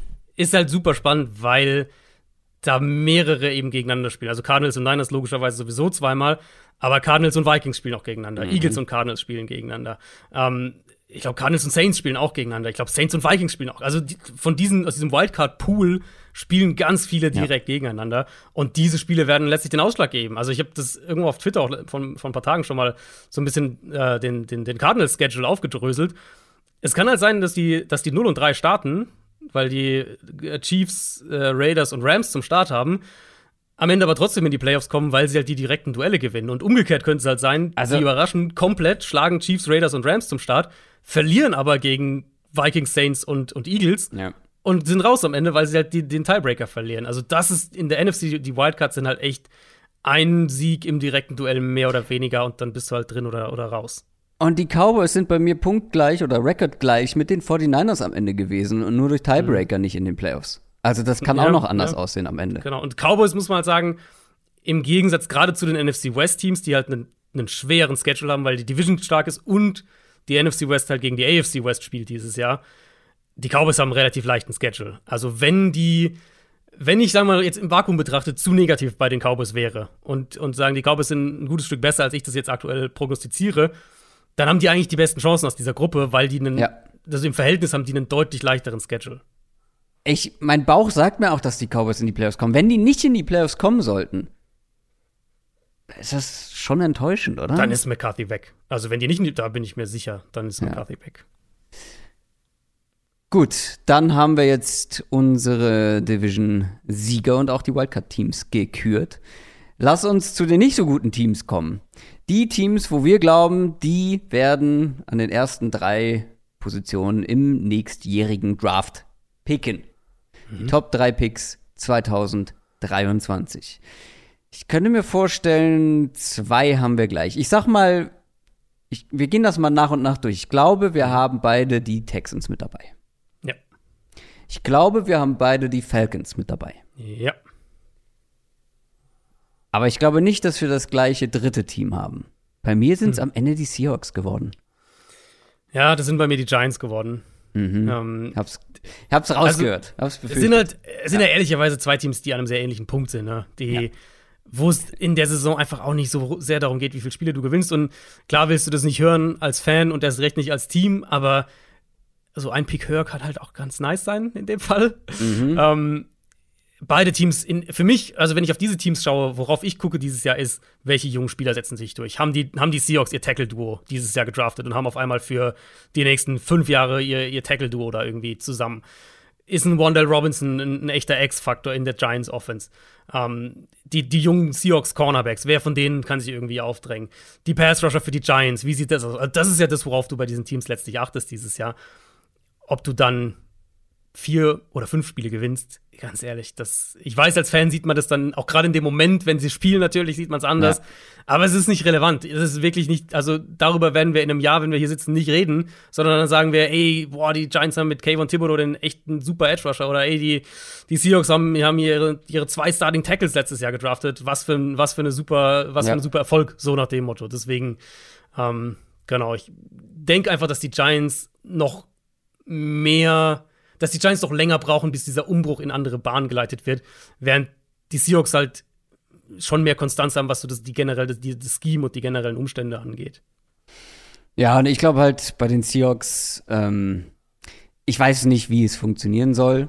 Hm. Ich weiß nicht, wie man in dieser starken Division ähm, und scheinbar, wenn ich auf meine Tipps gucke, auch um nicht so einfachen Schedule, wie man da einfach mehr Siege holen will, holen kann, als nötig sind, um diesen Top-3-Pick nicht zu bekommen. Am ja. Ende haben sie tatsächlich nur drei Siege bei mir geholt. Ich weiß, das wird jetzt bei, bei Seahawks-Fans mal wieder nicht so gut ankommen. Aber das ist kein gutes Team aktuell. Und gerade die Quarterback-Position. Wir können, wir können nicht bei Teams wie den Browns sagen, ja, aber der Quarterback, der Quarterback. Mhm. Bei den Browns sind alle anderen Umstände deutlich besser als bei den Seahawks. Das die stimmt, Offense, ja. die Defense. Ja. Ähm, klar, du hast auch ein paar Playmaker auf beiden Seiten des Balls, aber ob das für mehr reichen wird, weiß ich nicht. Ich glaube, also ich glaube, als, skeptisch. Ich glaube, Seattle hat also natürlich mal von diesen ganzen Teams jetzt dann das klar beste Receiver-Duo. Ähm, ja. Ich denke, dass sie von ihrer Front mehr bekommen werden als ein Team wie Atlanta zum Beispiel. Ähm, oder auch Chicago. Ja, gut. So also Atlanta habe ich ja noch da drunter, von daher. Genau, ja. Und, und Giants, also Giants sind halt, sind halt beide verletzt gewesen, die, also siehst Ojulari und Kevin Thibodeau waren jetzt ja beide verletzt. Mal gucken, wie viel wir von Thibodeau im ersten Jahr kriegen und von Ojulari im zweiten ich denke, dass Seattle einfach ein, zwei Spiele mehr gewinnt, aber ich habe sie auch in, der, in, meiner, in meiner Top 5 letztlich gehabt. Also ich habe aus fünf, aus einem Pool von fünf Teams sozusagen habe ich meine, meine Top 3 Picks äh, zusammengesetzt und die Seahawks und die Bears sind die zwei, die halt am Ende nicht mit drin waren. Jetzt fangen wir an mit unseren individuellen Awards. Aber und hast du jetzt gesagt, wen, wer dein erster Pick ist? Oder war das schon deine Reihenfolge auch? Äh, nee, mein erster Pick sind die Falcons. Ah, okay, weil das haben wir anders. Ich habe die Texans. okay. Pick. Ähm, nach meinen Tipps wären es, glaube ich, auch die Texans, aber mein Bauch sagt mir Falcons. Die Falcons picken an, ein, picken an eins, die Texans an zwei und die Seahawks an drei. Wir starten mit unserem Offensive Rookie of the Year und das ist wirklich schwierig dieses Jahr. Heidewitzka ist das schwierig. Mhm. Also laut, ähm, laut, laut Wettquoten ist Kenny, Kenny Pickett auf eins, weil er der einzige Quarterback ist, der früh starten könnte. Jetzt, ich glaube, auf dem ersten Death Chart ist er auf drei gelistet bei den Seahawks, äh, bei den Steelers, Entschuldigung. Steelers, ja. Muss natürlich nichts heißen, aber Muss wir gehen heißen. alle davon aus, dass es erstmal, sie haben es ja, glaube ich, immer noch nicht offiziell verkündet, aber dass Trubisky halt bis auf weiteres startet und ich denke schon, dass Pickett eher früher als später spielt, aber erstmal halt nicht. Und dann darf er halt auch nicht komplett verkehrt spielen, um Offensive Rookie ja. of the Year zu werden. Ja. Dahinter kommen dann zig Wide Receiver. Das macht natürlich irgendwo Sinn, wenn man sich anguckt, ähm, wer da alles gedraftet wurde und an welchen Positionen. Allerdings muss man halt auch gleichzeitig dazu sagen, seit 2000 wurde nur viermal ein Wide Receiver mhm. Offensive Rookie of the Year. Und ja. das waren wirklich außergewöhnliche Saisons. Also John Chase letztes Jahr, klar, mhm. das hat man sehr präsent vor Augen. Und halt auch die Odell Beckham Jr. Saison, genau. ähm, die Rookie-Saison, war ja nicht von dieser Welt. Es ja. waren neun, es war neunmal ein Quarterback und neunmal Running Backs. Ich habe jetzt hier zwei Spieler zur Auswahl. Deswegen oh. würde ich dir den Vortritt lassen und dann spontan entscheiden, falls du einen davon hast. Ja, sehr gut, ja. Ich habe auch so ein bisschen die, dieses Ausschlussprinzip angewandt und kam auch so zu dem letzten, eigentlich die letzten, ja, 15 Jahre, immer so alle fünf, sechs Jahre kriegt man einen Receiver, aber du musst halt schon ultra dominant sein, um das als Receiver zu schaffen. Und dafür brauchst du eine mindestens ja. solide Offense. Und viele genau. von den, von den vielversprechenden Receivern ja. sind jetzt nicht in die besten Offenses gekommen.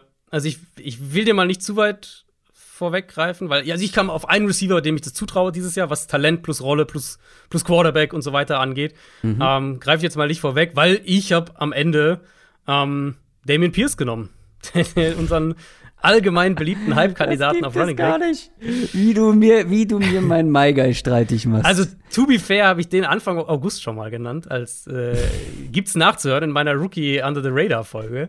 Ähm, da hatte ich den schon mal damals noch als Dark Horse-Kandidaten ins, ins Spiel gebracht. Aber wie gesagt, Prinzip äh, Ausschlussverfahren. Aber du weißt, wann der Draft war und wer ihn höher hatte.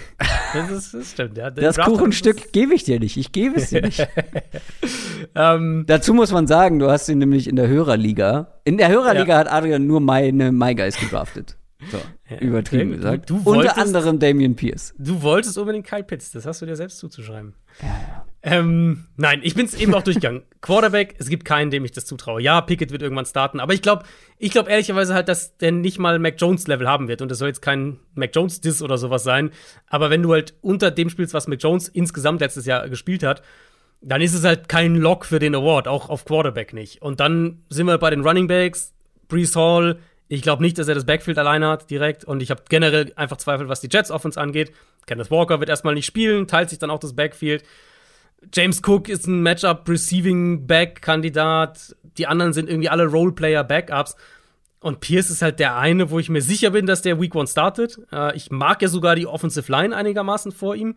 Und selbst wenn die Texans als Team jetzt nicht gut sein werden, Volume wird der haben, der wird, der wird Highlight Runs bekommen.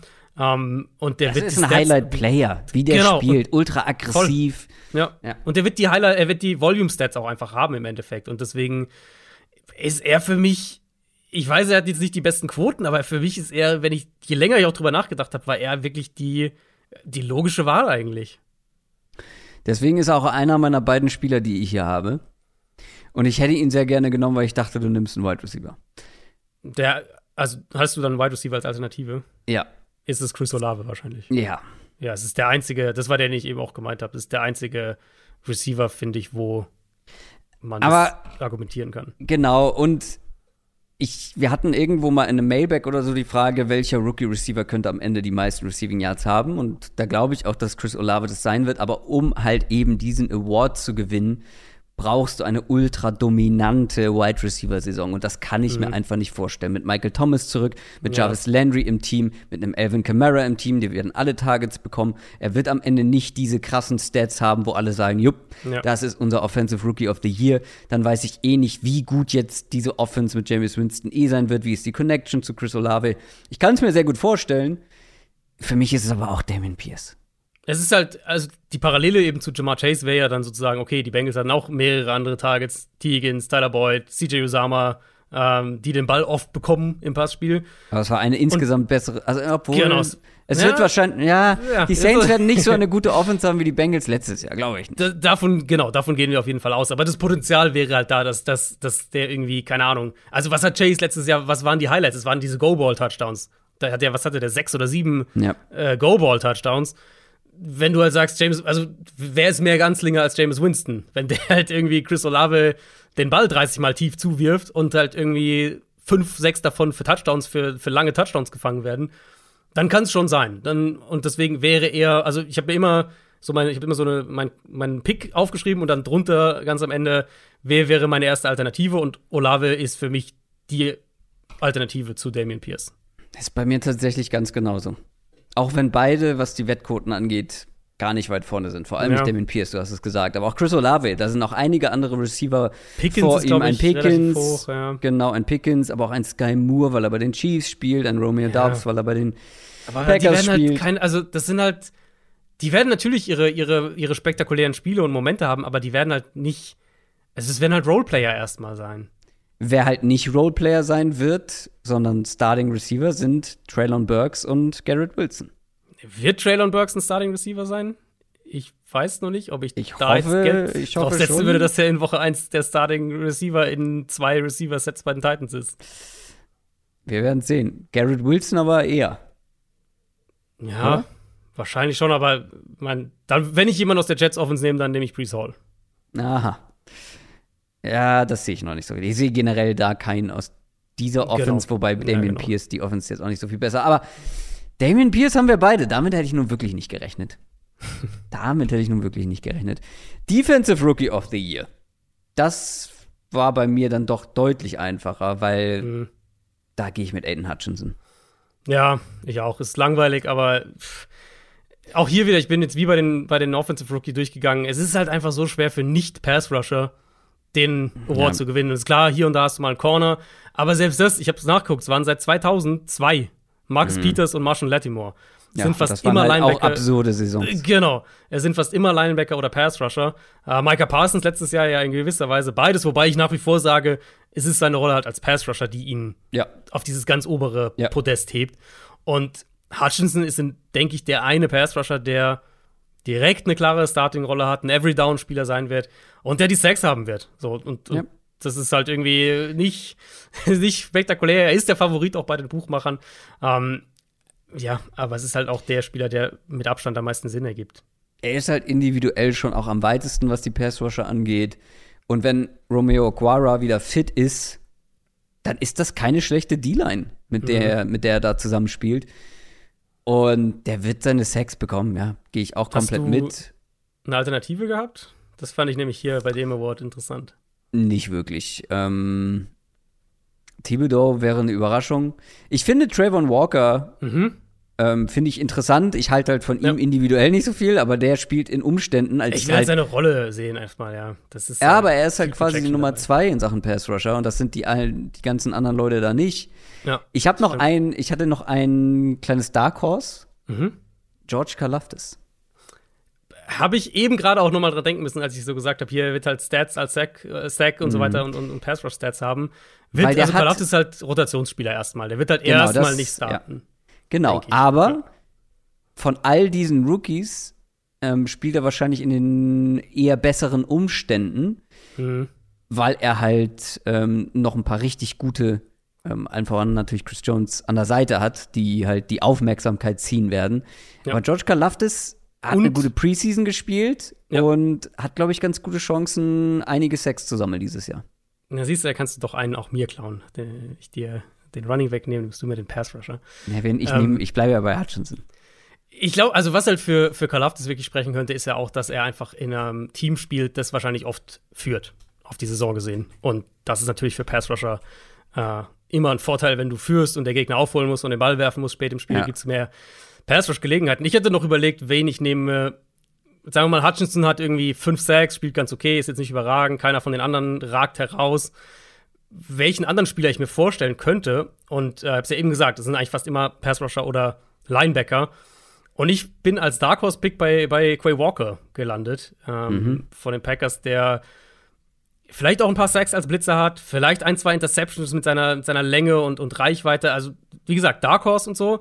Aber von der Rolle in der Packers Defense und meine, hab's drauf genug gesagt, ich bin relativ hoch bei der Packers Defense, kann ich mir schon vorstellen, dass der nicht nur, also zum einen halt so ein paar Highlight-Plays hat, aber halt auch dann irgendwie sehr gute Tackling-Zahlen und die Packers kommen weit und so und, und dass der dann vielleicht ein Kandidat wird, wenn halt keiner der Pass-Rusher jetzt so richtig überzeugt. Ja, spannender Pick. Spannender Dark Horse-Pick. Wir sind durch mit den Rookies, kommen wir zum Coach of the Year. Möchtest du vorlegen? Ich glaube nicht, äh, dass wir hier den gleichen haben, deswegen bin ich da ganz entspannt diesmal. bin ich gespannt, wen du hast. Äh, ich habe Sean McDermott genommen von den Bills. Mhm. Ähm, auch hier wieder, ich habe auch da wieder geguckt, okay, was, was kann man denn lernen aus der Vergangenheit? Wer, wer hat in der Vergangenheit diese Awards gewonnen?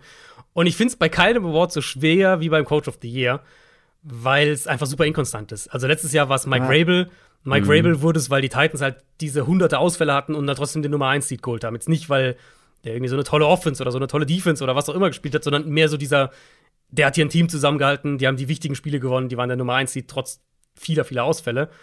Das Jahr davor war Stefanski, das war dieser Cleveland is back das Jahr.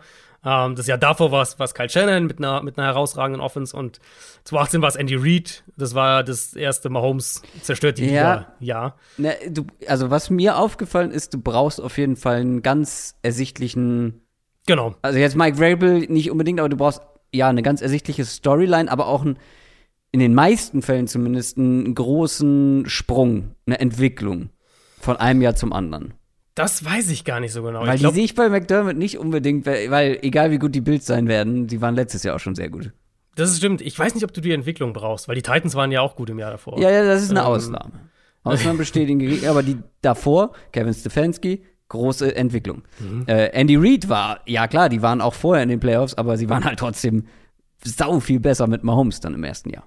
Ich glaube, es ist wirklich, also ich tendiere dazu zu sagen, dass du, wenn es nicht einen Coach gibt, der halt irgendwie die richtig coole Story hat, in Anführungszeichen Story, so wie Rabel halt letztes Jahr, ähm, dass du einfach eines der besten Teams haben musst. So, fertig. Und dann, ähm, klar, dann kommen so Story-Aspekte mit dazu. Ich glaube einfach, dass, dass die Bills das kompletteste Team haben werden in der kommenden Saison und dass sie halt auch den Nummer 1 Seed holen in der AFC. Man muss dazu sagen, die Playoffs zählen dann nicht mehr, ne? Nee, nee, genau. Es geht ja wirklich darum, genau, um die ja. Regular Season, dass sie halt den Nummer 1 Seed holen, ähm, dass sie konstanter und dominanter spielen, als es letztes Jahr phasenweise in der Regular Season der Fall war. Und dann denke ich, dass, dass es so McDermott für das, Gesamt, das, das Gesamtbild Buffalo Bills wird.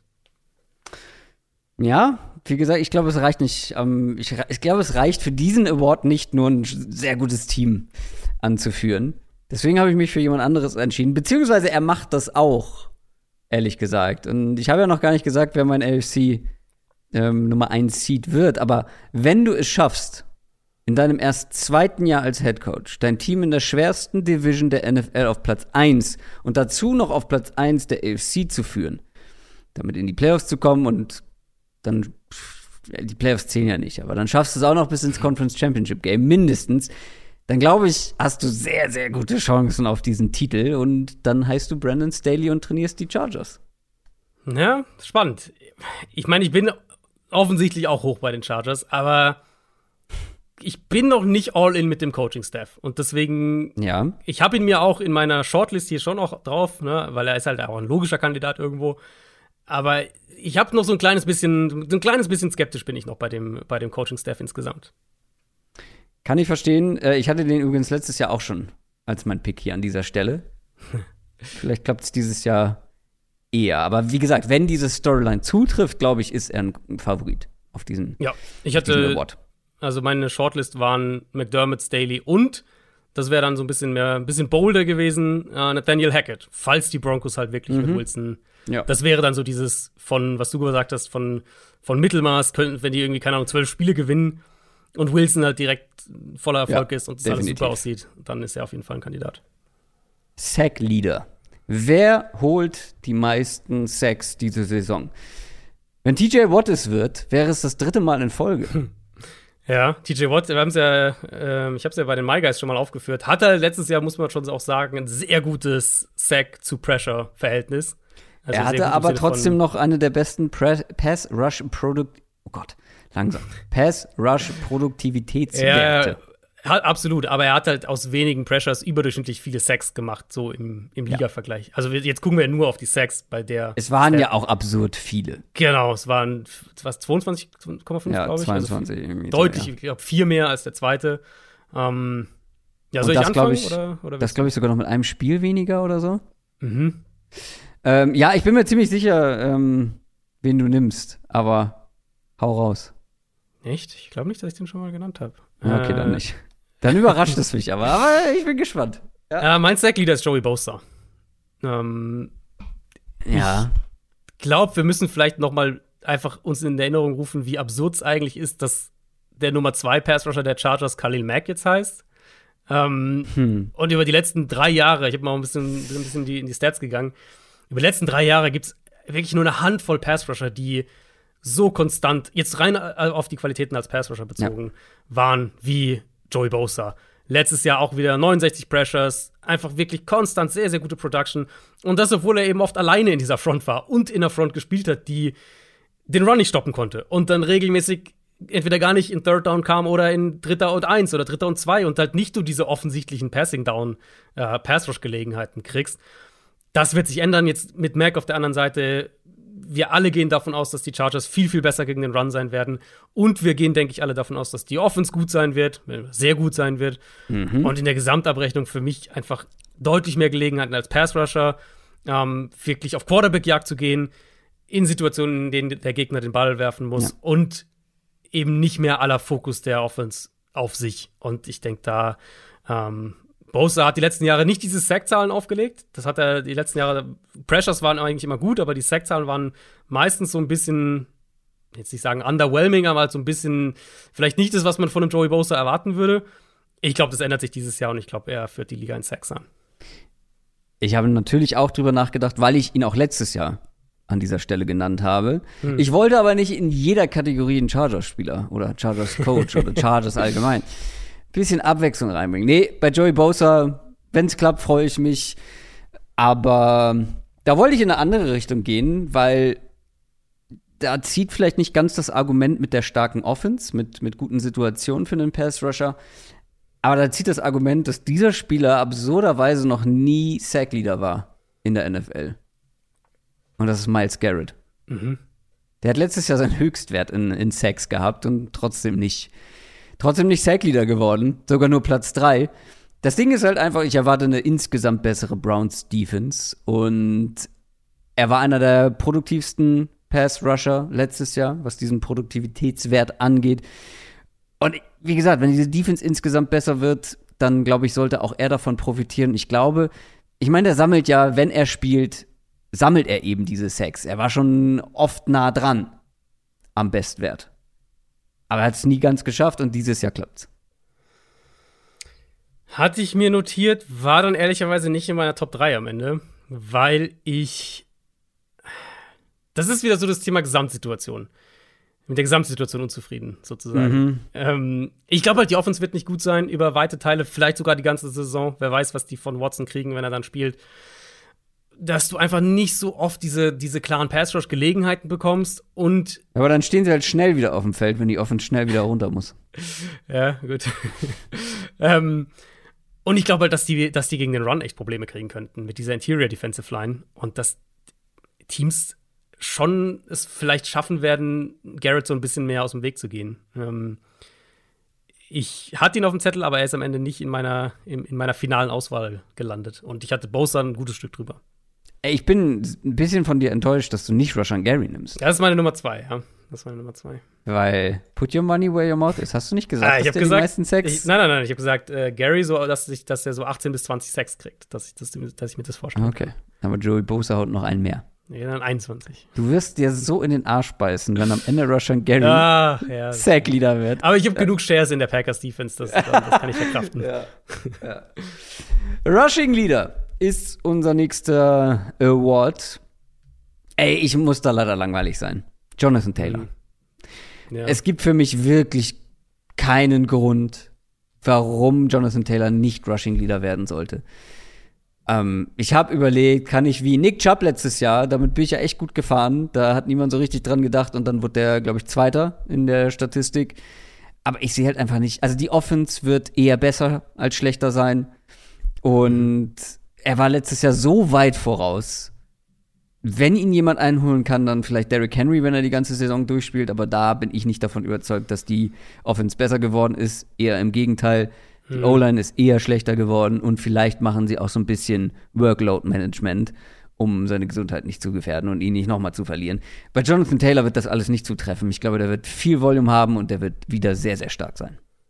Ja, ich hatte ein bisschen gehofft, dass du hier irgendwie so einen Delvin Cook oder so jemanden hast. Ähm, nee. Weil ich bin auch bei Taylor gelandet. Und ich weiß, dass Frank Reich gesagt hat, er will eigentlich gar nicht, dass Taylor der Leading Rusher ist und so. Und sie wollen den Ball mehr werfen und, und man braucht das Passspiel und so. Ja, und ich denke auch, wir haben über, im Fantasy Draft haben wir über ihn gesprochen, dass Naim Heinz eine prominentere Rolle, denke ich, haben wird.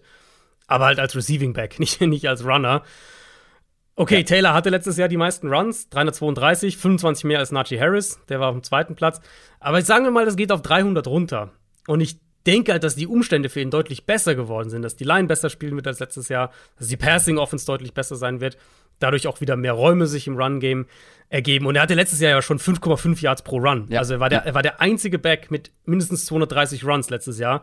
Ähm, und er hatte 100 mehr als das, äh, 102, um genau zu sein der einzige Back über 230, der über 5 Yards pro Run hatte. Also er war letztes ja. Jahr schon super effizient in der Hinsicht. Ich denke, dass sie das beibehalten können, einigermaßen. Um, ähm, und wenn wir das einfach mal überschlagen, 300 Runs, 5,5 Yards pro Run, dann bist du bei über 1600 Yards. Und das wären immer noch knapp 400 mehr, als der Zweitplatzierte letztes Jahr hatte. Und ich habe einfach sonst keinen in der Range. Ähm, nee. Auch hier wieder so ein bisschen Ausschlussprinzip. Welche Backs kommen überhaupt dafür in Frage? Und ich, also Chubb vielleicht, ja. Ähm, Mixon, Mixon finde ich einen interessanten Kandidaten dafür. Najee Harris, klar, durch die Volume. Delvin Cook eben, Derrick Henry. Das war so meine Liste dafür. Ja. Und jeder von denen hat für mich halt gravierende. Fragezeichen einfach. Damien Pierce, ja, logisch. Ähm, bei Chubb ist es die, die Quarterback-Situation. Ähm, Defenses werden voll auf den Run gehen äh, gegen die Browns. Mixen, wenn die Bengals, die Bengals werden super viel Too-High-Coverages dann auch sehen dieses Jahr. Wenn die darauf reagieren, indem sie den Ball mehr laufen, dann könnte Ja, Mixon das werden sie mit Kandidat Taylor. an sich ist das ja seine Wurzel. Ich meine, das ist ein Shanahan-McVay-Guy eigentlich. Ähm, oder beziehungsweise noch ein Shannon-Kubiak-Guy eigentlich. An sich sind es seine Wurzeln, haben sie letztes Jahr halt überhaupt nicht gemacht. Ähm, das wäre aber einer, wo ich es mir noch vorstellen könnte. Bei Harris sehe ich es mit der Offensive Line einfach nicht. Bei Henry sehe ich es mit der Offensive Line plus generell Offensive Fragezeichen einfach nicht. Und Cook, äh, also deswegen hätte ich gedacht, dass du vielleicht einen Delvin Cook nimmst. Ähm, Nee, Der- wir sprechen noch über Vikings-Spieler. okay. Die Offense okay. hat sich nicht in seine Richtung entwickelt, bin ich der Meinung. Ja, ja, also Cook, ähm, ich sag's mal so, ich glaube, wenn Delvin Cook mal alle 17 Spiele machen würde, Mm, dann wenn. könnte ich ihm das zutrauen. Ja. Hat er halt noch nie. Deswegen, Eben. Und die Also- Saison also auch ist jetzt alle auch schon ein paar 16 Jährchen davor. alt. Ja, fünf, fünf, hat er, fünf Saisons hat er gespielt. Ähm, deswegen denke ich, dass der eine Chance hat, aber ich bin am Ende auch bei Taylor gelandet. Wir sprechen zum Beispiel jetzt in der nächsten Kategorie über Vikings-Spieler. Na, das ist schon, die sind echt sehr gleich. Ja, du musst dich auch mal was wagen. Ich ich kann nicht immer hier derjenige sein mit den Hot Takes und der mit den, oh ja, hier, und wenn das passiert, dann. Ähm, Receiving Leader. Die Vikings werden passorientierter sein. Und Justin Jefferson war letztes Jahr schon auf Platz zwei, was die Statistik angeht. Ich glaube, dass bei Cooper Cup eine Regression einsetzen wird. Also, dass er nicht mehr ganz so viele Yards hat am Ende. Und bei Justin Jefferson glaube ich eben nicht an eine, an eine Regression. Ähm, und ich glaube, das ist alles darauf ausgelegt, dass Justin Jefferson Receiving Leader der NFL wird. Er hat ja schon über 1600 Yards letztes Jahr. Also äh, war ja letztes Jahr schon knapp davor. Und wenn Cup nicht diese, diese absurde Saison gehabt hätte, dann wäre er letztes Jahr schon der, der Receiving Leader gewesen.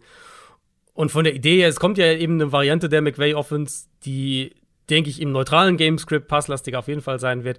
Aber auch Jefferson noch mehr Targets füttern wird, weil er wahrscheinlich wieder mehr ein bisschen im Slot spielt, was er ja im College primär gemacht hat oder fast nur gemacht hat. Ähm, das heißt, ich vermute, seine Targettiefe wird runtergehen. So, letztes Jahr hatte der hatte sehr, sehr vertikal insgesamt wurde er eingesetzt, hat über 13 Yards durchschnittliche Tagetiefe. Mal zum Vergleich, Cooper Cup war bei 8,6. Also da reden wir von grob 5 Yards Unterschied. Ähm, ich denke, dass er da ein bisschen weniger vertikal, dafür halt mit höherer Volume eingesetzt wird und dann halt wirklich nochmal so Richtung 16, 1700 Yards äh, gehen kann. Ich hatte überlegt und ich hatte gedacht, dass du ihn vielleicht nimmst, ähm, CD Lamp hier noch zu nehmen. Das wäre meine Nummer zwei gewesen. Hattest du überlegt mir, bei ihm? nee, nee, ich war Also wegen Volume schnell bei einfach? Justin Jefferson. Ja. CD Lamb wird mir natürlich gefallen, würde ich ihm gönnen, aber ich war zu sehr auf Ja. Justin Jefferson fixiert. Ja, ging mir ähnlich. Und ich will halt bei, bei den Cowboys, ich, mein Lamp müsste von der Idee her, von der Workload her, müsste er ja schon massig Targets bekommen. Aber ich weiß nicht, inwieweit Prescott und auch Kellen Moore so ein, so ein klares Nummer 1 Target dann force-feeden werden, also wirklich den Ball zu ihm zwingen werden. Ähm, Lamp letztes Jahr zum Beispiel, der hatte weniger Targets als Jacoby Myers zum Beispiel. Der hatte ein Target mehr als Amon Ross St. Brown. Und klar, Mari Cooper, Michael Gallup waren in, in ab, abwechselnder Besetzung, muss man ja fast sagen, auch dabei.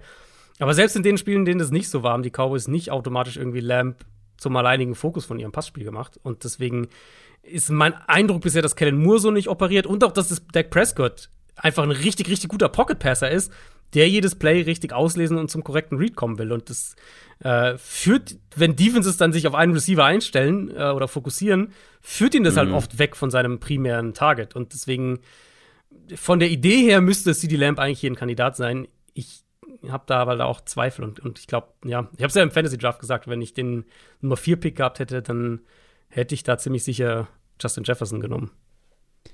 Passing Leader. Die nächste Da Kategorie. ich, in unterschiedlichen. Ähm, da, möchte ich, da möchte ich nämlich nicht drüber sprechen. weil da sprechen wir später in einer Kategorie noch drüber, weil das ist die gleiche Person, der gleiche Spieler, der beides gewinnen wird. Soll ich meinen aber sagen, oder? Ja, bitte. Okay, ich denke, dass du einen anderen hast. Äh, mein Passing Leader ist Derek Carr. Ähm, Wow! ja, wage ich doch mal was. Ja, da wagst du wirklich mal was. Das finde ich gut. Ich hatte es auch gar nicht so auf dem Zettel, aber Derek hatte die fünf meisten Passing Attempts und die fünf meisten Passing Yards letztes Jahr in der Regular Season. Das stimmt, und ja. tatsächlich mehr Yards pro Pass als Tom Brady, als Justin Herbert, als Patrick Mahomes, als Josh Allen. Und natürlich kann es Ausreißer nach oben geben, wie Brady, der letztes Jahr einfach 719 Mal den Ball geworfen hat. Das ist halt absurd. Das sind fast 50 Pässe mehr als der Zweitplatzierte. Um, und Brady hat ja die Liga auch in Passing Yards angeführt. Aber ich finde, es kann halt bei der Prognose schon ein Value sein, wenn man sich fragt, welcher, jetzt können wir über die Definition streiten, aber ich sage jetzt mal, welcher gute Quarterback hat eine potenziell anfällige Defense, aber gute offensive Waffen. Denkt an Deshaun Watson 2020 in diesem desolaten Texans-Team, die Liga in Passing Yards angeführt. Denkt an James Winston 2019, Passing Leader in dem Jahr gewesen. Ich finde, bei Derek Carr kommen halt so ein paar Sachen zusammen. Ich glaube, die Secondary wird nicht gut sein, Cornerback allen voran. Um, es ist eine neue Defense äh, vom Schedule her. Wir haben über den, den AFC West Schedule gesprochen. Da sind viele Shootouts eigentlich vorprogrammiert. Sie haben diese horrende, wahrscheinlich horrende Offensive Line. Das heißt, ich glaube nicht, dass sie viel übers Run-Game kommen werden. Und ich denke, sie werden viel von dem, was sie eben am Boden nicht machen können, mit dem Kurzpassspiel kompensieren. Und dafür haben sie ja die Spieler. Äh, Devante Adams wird Targets ohne Ende bekommen. Uh, Waller, Renfro wird auch Targets ohne Ende bekommen. Mit Josh McDaniels denke ich auch, dass das Passspiel zu den Running Backs ein größerer Faktor sein wird.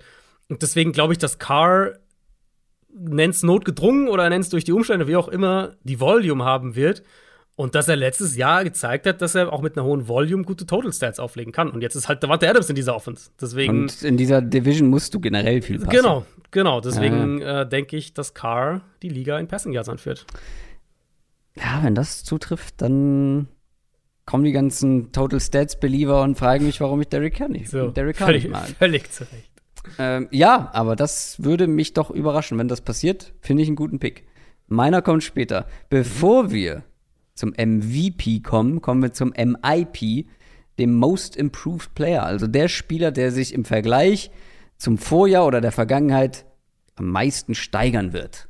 Individuell. Mhm. Da lege ich mal vor, äh, mhm. mein Spieler kann eigentlich nur improven.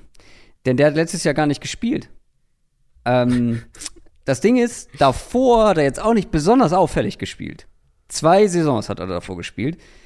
Er ist ein Passcatcher, beide Male um die 40 Targets bekommen, nie mehr als 365 Receiving Yards. Das ist alles andere als beeindruckend. Aber jetzt ist er mehr oder weniger fit und seine Situation hat sich deutlich verbessert.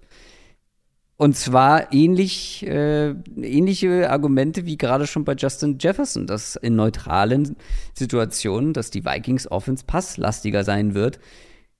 Mhm. Und Irv Smith ist der Starting Tight End mhm. mhm. dieser Offense. Und von einem Quarterback, der Starting Tight End, der gerne mal zu seinen Tight Ends geht. Tyler Conklin hatte letztes Jahr 83 Targets. Der ist nicht mehr da. Ähm, bevor der da war, war Kyle Rudolph da. Der hat auch mal 76 Targets von Kirk Cousins bekommen. Bei Washington hat äh, Kirk Cousins Vernon Davis und Jordan Reed mit Targets gefüttert. Die hatten zusammen zum Beispiel 2016 144 Targets. Das kann man natürlich nicht alles ähm, gleichsetzen, weil das ist natürlich auch immer eine Frage, wer da Receiver spielt und bei den Vikings sind ein paar gute. Aber ich glaube, dass Irv Smith dieses Jahr seine, seinen Target-Bestwert und seinen Receiving Yards Bestwert verdoppeln wird. Finde ich einen guten Pick. Ähm, ist natürlich bei so einem Spieler, der halt einfach lange gefehlt hat. Äh, so Komplette bisschen, Wildcard. Kann auch ja, komplett genau, in die Hose gehen. Genau, Wildcard, aber halt, also ist natürlich auch so ein bisschen, äh, was, was genau ist Most Improved? Ich finde es das gut, dass du es mit den Stats gemacht hast. Ähm, ich hatte nämlich auch so ein bisschen überlegt, wie genau ich die Kategorie angehe ob ich das irgendwie über Total Stats aufziehe oder wo ich sage, äh, was, was, was genau ist most improved. Ich bin bei einem Spieler gelandet, wo ich jetzt nicht unbedingt das nur über die Total Stats, auch über die Total Stats aufziehe, aber vor allem über Rolle und Standing in der Öffentlichkeit. Also wie wir ihn äh, nach Prestige. der Saison, genau, Prestige, wie wir ihn nach der Saison, wo man ihn jetzt einsortieren würde, es ist ein Wide Receiver in einem Wide Receiver Ranking und wo wir ihn nach der Saison einsortieren würden. Und ich glaube, dass er da vielleicht von allen Receivern den größten Sprung machen könnte dieses Jahr. Mhm. Das ist Brandon Ayuk. Ähm, Brandon Ayuk war nicht schlecht bisher. Ne? Nicht, dass das mhm. falsch rüberkommt. Ja, die ersten Wochen Jahr, letztes Jahr war schon schlecht. Genau, darauf wollte ich auch hinaus. Er hatte letztes Jahr am Ende 800 Yards, 5 Touchdowns. Aber erinnert euch an diesen Start. Der war komplett in Kyle Shanahans Doghouse im, im zweiten Jahr. Der in den ersten, weißt du, wie viele Receiving Yards der in den ersten sechs Spielen hatte letztes Jahr? Insgesamt. Zehn. Der war ja, nix. schon ein bisschen mehr, aber es, waren, es waren keine 100, es waren 96. Ja, gut, aber das ist ja immer noch absurd wenig für sechs genau. Spiele. Der hat ja einfach Voll. keine Targets bekommen. Und, und auch teilweise ja gar nicht gespielt. Der wurde ja, einmal, stimmt. war der ja nicht ja. auf dem Feld. Ähm, er wurde dann ein regelmäßiger Faktor, aber er hatte auch unterm Strich, selbst dann, wo wir sagen, okay, lief da ein bisschen besser, hatte 100 Yard Spiel in der Regular Season letztes Jahr. Mhm. Und das sollte halt eigentlich nicht so sein. Also Ayuk vom Talent her, was die was Explosivität angeht, Yards nach dem Catch, vor allem aber eben was die vertikale Rolle angeht, sollte er viel, viel mehr auflegen können. Ich bin noch mal ein bisschen in die vertikalen Receiver-Stats äh, vom letzten Jahr gegangen. Durchschnittliche Tagetiefe für ihn letztes Jahr 10,4 Yards, also so, ne, er war damit ganz klar der vertikalste Receiver in dieser Version der Niners Offense. Jetzt 10,4 Yards ist jetzt nicht negativ. Wir haben eben Justin Jefferson gehabt, der hat über 13. Aber so zum Vergleich, also Debo Samuel, George Kittle, die sind beide so rund zwei Yards darunter gewesen. Und was erwarten wir für eine Offense in San Francisco? Ich rechne mit einer Offense, die weniger den konstanten Floor der Garoppolo-Jahre und dafür halt mehr diese Upside-Highlight-Plays haben wird. Also mhm. sagen wir mal, okay, vielleicht bewegen die drei, vier Drives den Ball nicht wirklich, aber dafür haben sie dann beim fünften Drive den 50-Yard-Catch oder sowas. Und ich glaube, der wird einfach oft zu Ayuk gehen, weil er der prädestinierte Receiver ist, diesen, diesen vertikalen Route-Tree zu laufen, der mit Garoppolo häufig einfach nicht da war. Und da bin ich noch mal so ein bisschen zum Vergleich, habe ich ein paar Zahlen dabei. Weißt du so, welche Receiver letztes Jahr die meisten Deep Targets hatten? So grob kannst du es ja wahrscheinlich denken. Über einen haben wir sogar schon gesprochen. Äh, Jama Chase. Mhm. Ähm, wir haben sogar über zwei schon gesprochen. Fällt mir gerade auf. Ähm, Deep Targets. Über zwei haben wir schon gesprochen. Ähm, Justin Jefferson hatte nicht viele ja, Deep Targets. Doch, Jefferson Wirklich? ist einer davon, ja. Echt krass. Ähm, Mike Williams, weiß ich, war nicht so weit vorne dabei. Wen nee. gibt's noch? Ja, Tyler Lockett war der dritte. Oh, ähm, ja, okay. Die, und da reden wir eher so von, DK Metcalf gesagt, aber klar, der. Ja, mit Wilson damals noch. KJ ja. Hamler. Ich sag's dir, KJ Hamler. ähm, ja. Da reden wir so von, also Lockett Jefferson 39, Chase äh, 34. Hast du eine Idee, wie viele Deep Targets Brandon Ayuk letztes Jahr in der Regular Season hatte? Also, wenn du so fragst, sehr, sehr wenig. Sieben. Hm. Was schätzt du, wie viele Deep Catches er hatte? Ähm, drei. Einen. Uh. Weißt du, wer auch sieben Deep Targets hatte? Tyler Boyd und Hunter Renfro hatten auch sieben Deep Targets. Ja, das sind auch gefährliche Deep, Deep äh, ja. Field Stretcher. Absolut. Äh, der legendäre Kiel Harry hatte sechs Deep Targets. Antoine Wesley, der in Arizona ein paar Wochen lang die Andre Hopkins vertreten hat, hatte letztes Jahr mehr Deep Receiving Yards als Brandon Ayuk. Ja, gut, der hatte, halt auch einen, der hatte halt auch einen Quarterback mit einem mit Arm, der so weit kommt. So, darauf will ich hinaus. Genau. Brandon Ayuk hatte letztes Jahr ich lasse dich mal noch einmal noch mal raten. Du weißt jetzt schon, einen Catch hat er. Was denkst du so Deep Receiving Yards? Was waren das dann ungefähr? Naja, Deep fängt ja bei 20 plus 20 Air Yards an. Mhm. Um 23. 37. Ja, ein bisschen naja, mehr. gut. Das sind nicht mal halb so viele Deep Receiving Yards wie Laquan Treadwell letztes Jahr hatte. Ähm, das sind absolut lächerliche Stats. Und ich kann mir vorstellen, ehrlicherweise, dass sich Ayuks vertikale Targets mehr als verdreifachen, seine vertikalen Yards sich mehr als verzehnfachen und dass er einfach einer der Big Play Receiver der kommenden Saison sein wird. Und deswegen glaube ich, sein so das Narrative um Brandon Ayuk wird sich einfach deutlich, deutlich verändern und wo jetzt wir vielleicht drüber reden und sagen, ey, Breakout-Spieler oder in Fantasy-Kreisen ja auch ein Thema ist, weil er auch in der Offseason viel Hype äh, so ein bisschen aus dem Training Camp bekommen hat, glaube ich, dass nach der Saison die so die, die General Public auch ganz anders über, mhm. über Ayuk reden wird damit das passiert, muss halt einfach Trey Lance funktionieren. Genau, total. Und das ist halt die große Wildcard. Und wenn jetzt Debo Samuel tatsächlich ein bisschen anders eingesetzt wird, mehr als bisschen mehr als klassischer Receiver, was er sich wünscht, dann wird das auch nicht Brandon Ayuk helfen. Ich finde es trotzdem halt aber einen sehr guten. Also, nee, das stimmt. Ich Ayuk ist halt der einzige, also wenn wir sagen, mit Lance, du kriegst mehr Big Plays, jetzt, okay, die haben noch ein, zwei andere Speeds da so im Team, aber Ayuk ist halt eigentlich der eine, wo ich sage, der müsste ja. dann konstant diese Targets da irgendwie kriegen. Ja, ich finde es einen sehr guten Pick. Äh, der steht auf ähnlich wackeligen Füßen wie Irv Smith, finde ich. Mhm. Aber kann durchaus passieren. Most Improved Player, Irv Smith und Brandon Ayuk. Und jetzt kommen wir zum MVP. Wer wird Most Valuable Player in dieser Saison? ich muss ja, oder ich sage ja immer, put your money where your mouth is.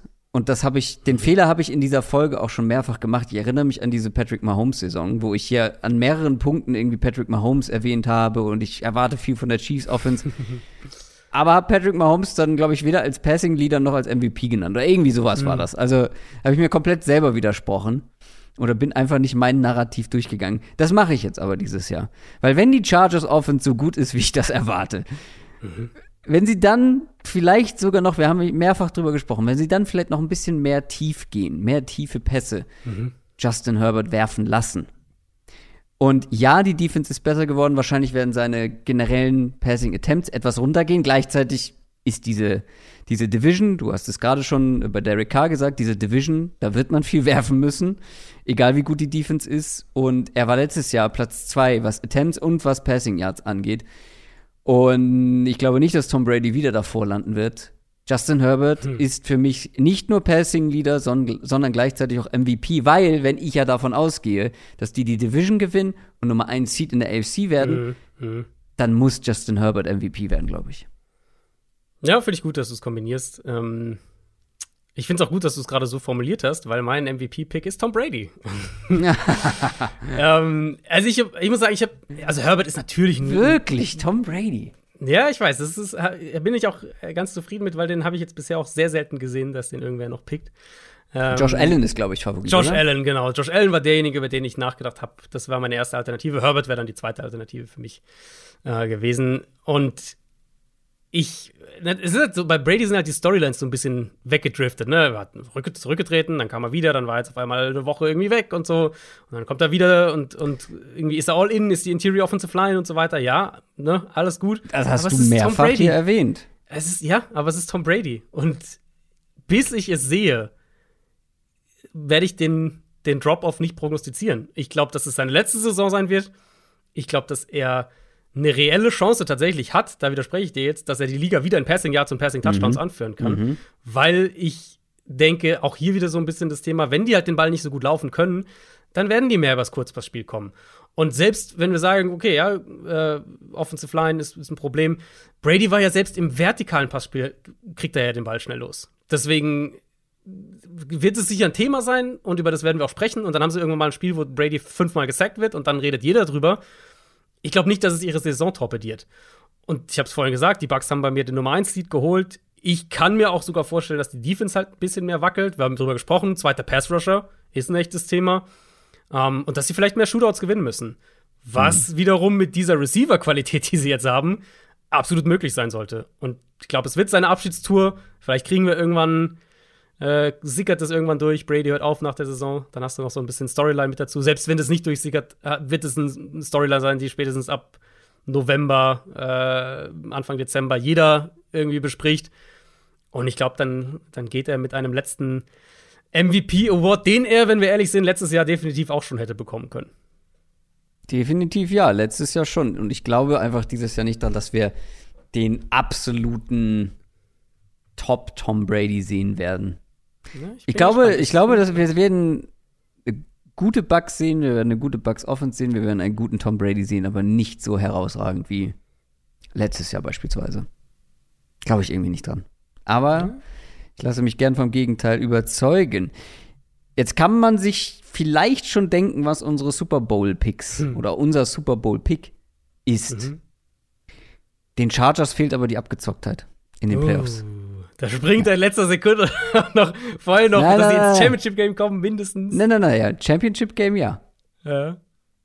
Aber die Chargers, die, die werden.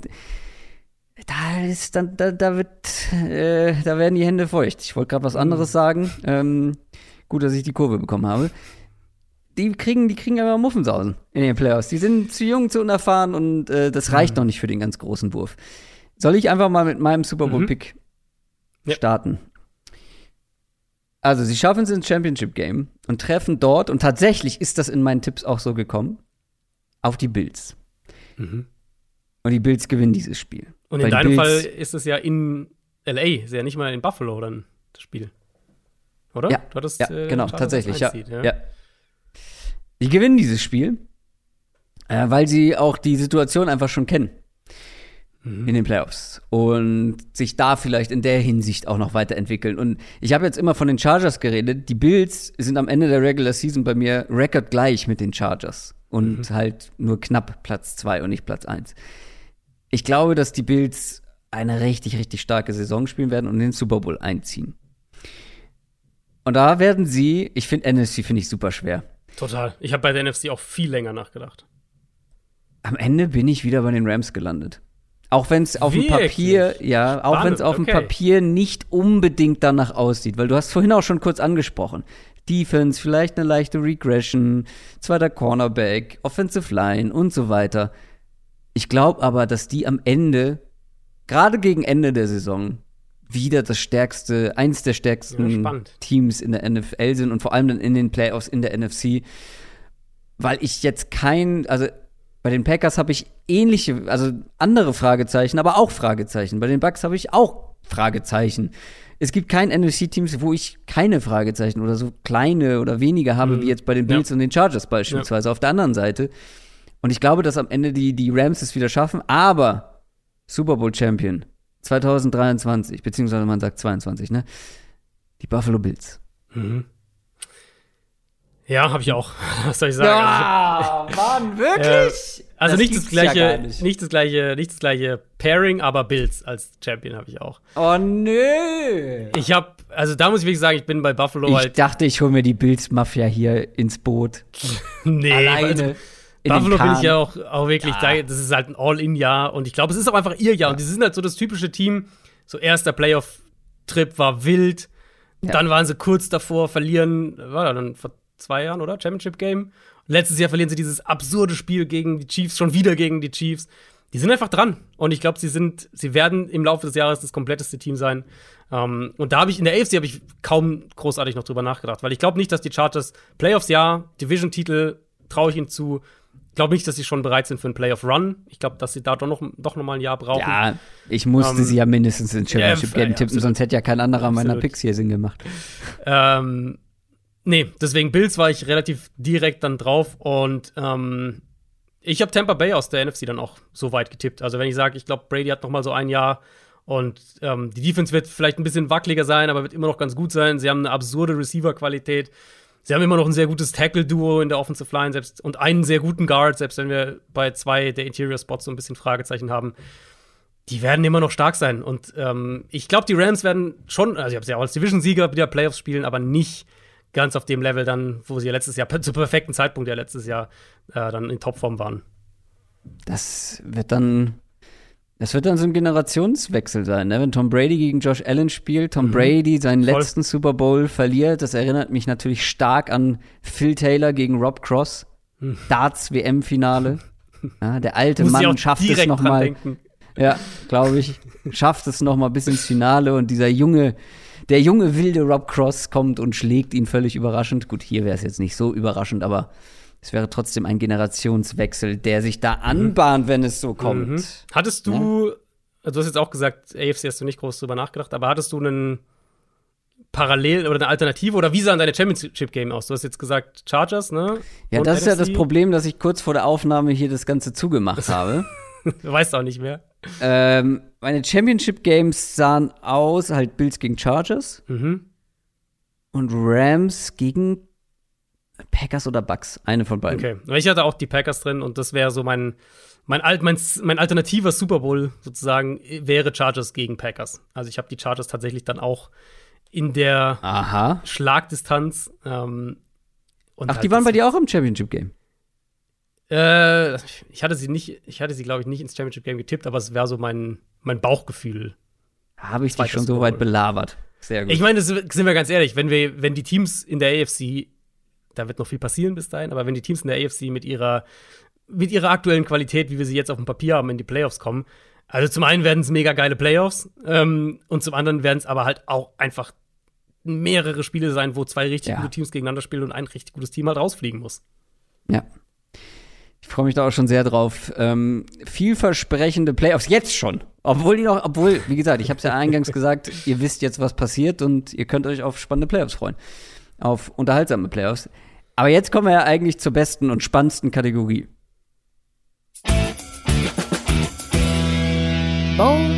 Predictions. Wir haben natürlich auch wieder ein paar Hot Takes, ein paar Bold Predictions vorbereitet. Jeder drei.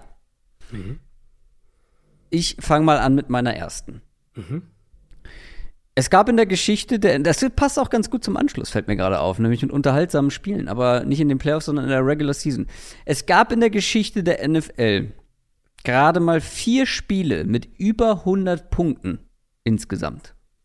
Ja, also das ist Spannend, die Gesamtpunktzahl, wenn man sie zusammenrechnet, die 100-Punkte-Marke Marke überschritten hat. Vier in der ganzen Geschichte.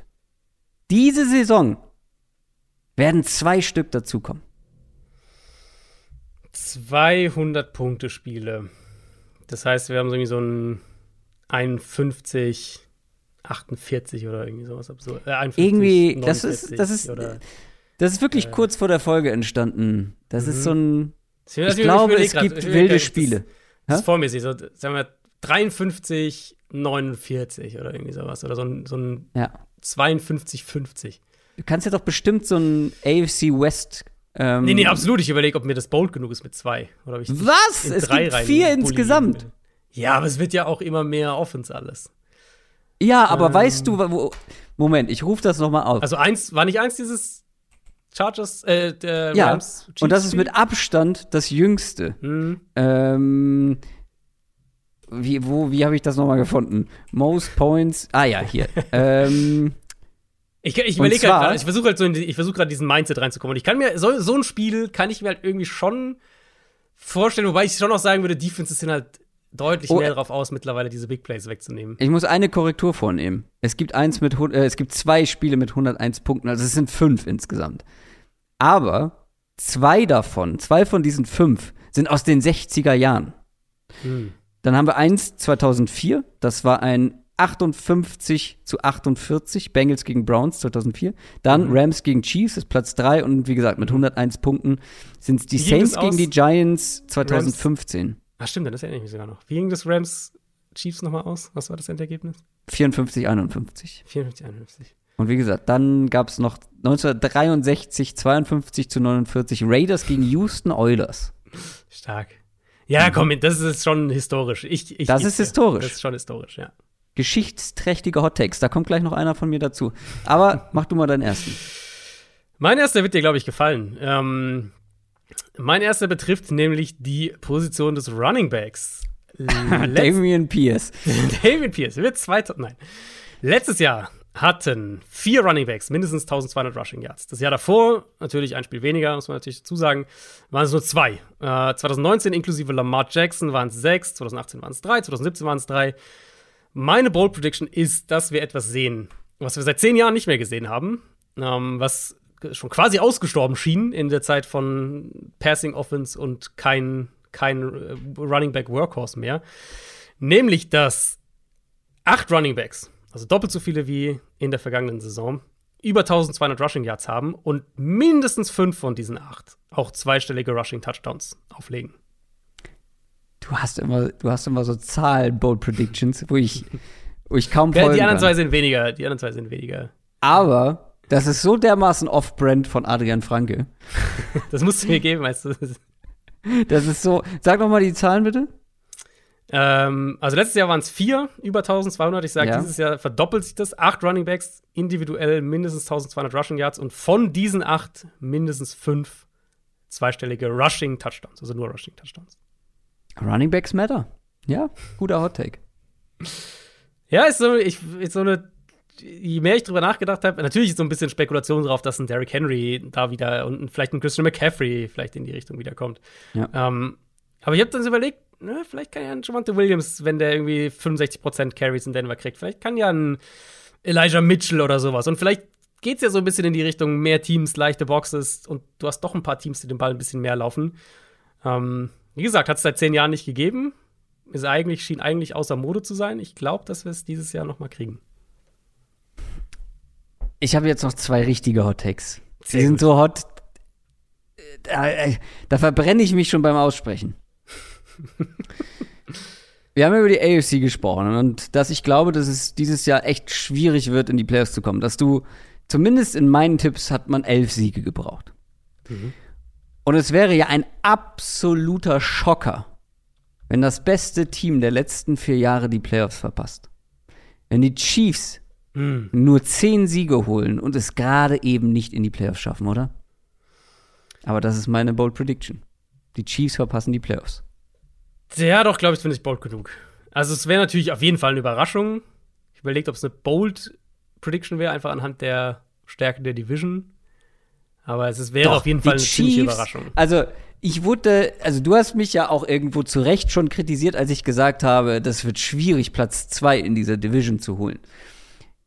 Und wenn du dir anguckst, du hast einen Patrick Mahomes, du hast einen Andy Reid. Damit musst du eigentlich in die Playoffs kommen, weil der Rest ist ja jetzt auch nicht komplett Grütze. Da ist ein Travis Kelsey noch mit dabei. Du hast eine gute O-Line. Ähm, du hast in der Defense hier und da vielleicht ein, ein paar Playmaker. Wir haben über Chris Jones gesprochen, über George Kalafdis. Ich, ich bin mir aber einfach unsicher bei den Chiefs dieses Jahr. Ich will das erstmal sehen, wie du mit diesen Receivern erfolgreich sein kannst.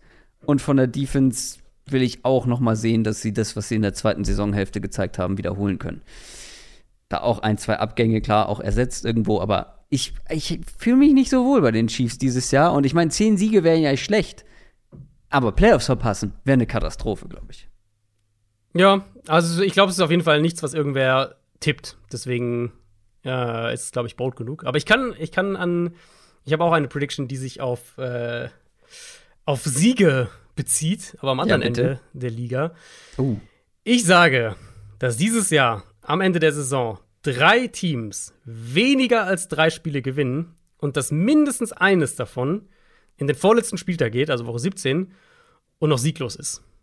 Und wir sagen, oh, gibt das die erste 0 und 17 Saison aller Zeiten? Also nur mal so ein bisschen zur Einordnung. Letztes Jahr hat kein Team weniger als drei Spiele gewonnen. Jaguars 3 und 14 war der schlechteste Rekord. 2020 waren es zwei unter drei, 2019 eins, 2018 keins, 2017 eins. Wie, viel, wie viele jetzt unter drei Siege? Und ich sag drei. Also drei unter drei und äh, eines geht in Woche 17 sieglos. Also, wenn du jetzt noch gesagt hättest, es gibt 0 und 17, Habe ich überlegt, aber das schien mir zu, also das ist, boah, das finde ich zu, das, das glaube ich einfach zu wenig. also da ich zwei Teams getippt habe, die es unter drei schaffen, negativ, also, also ähm, weniger als drei Siege holen, finde ich es jetzt nicht mega bold, aber mit diesem Zusatz, ein Team steht bis kurz vor Ende bei null Siegen, lasse ich es dir durchgehen. Sehr gut. Ich bin, ich verhalte es nicht, ich halte es nicht für unmöglich. Es ist halt natürlich unwahrscheinlich einfach mit, mit Es ist klar, es ist- mehr ja. und so und äh, Wahrscheinlichkeit ist sehr gering, die absolut. Jaguars letztes Jahr, wir alle wissen, wie schlecht die Jaguars waren und die haben trotzdem drei gewonnen äh, und, Ja. und kein Team war schlechter. Ja, ich, Ja. ich sehe so ein bisschen eine Schere, glaube ich, einfach dieses Jahr und, äh, Mhm. und das hat mich so in die Richtung geschoben. Sehr schön. Dann komme ich zu meinem letzten. Und ich meine, ich muss es machen. Ich habe es mehrfach angekündigt, auch wenn ich so ein bisschen. Die Überzeugung ist flöten gegangen. Ich mache es aber trotzdem. Kleines Quiz. Wann standen die Jets das letzte Mal vor den Patriots in der Division? In der AFC East? Äh, war das in diesem Jahrtausend schon der Fall? Knapp. 2002. Ah, okay. Da war Tom Brady 25 Jahre alt, wenn ich das Mhm. richtig ausgerechnet habe. Und die Jets haben mit 9 und 7 die Division gewonnen. Und jetzt haltet dich fest, die Patriots hatten auch 9 und 7. Also sie waren nicht mal im Rekord besser. Aber sie standen offiziell vor den Patriots.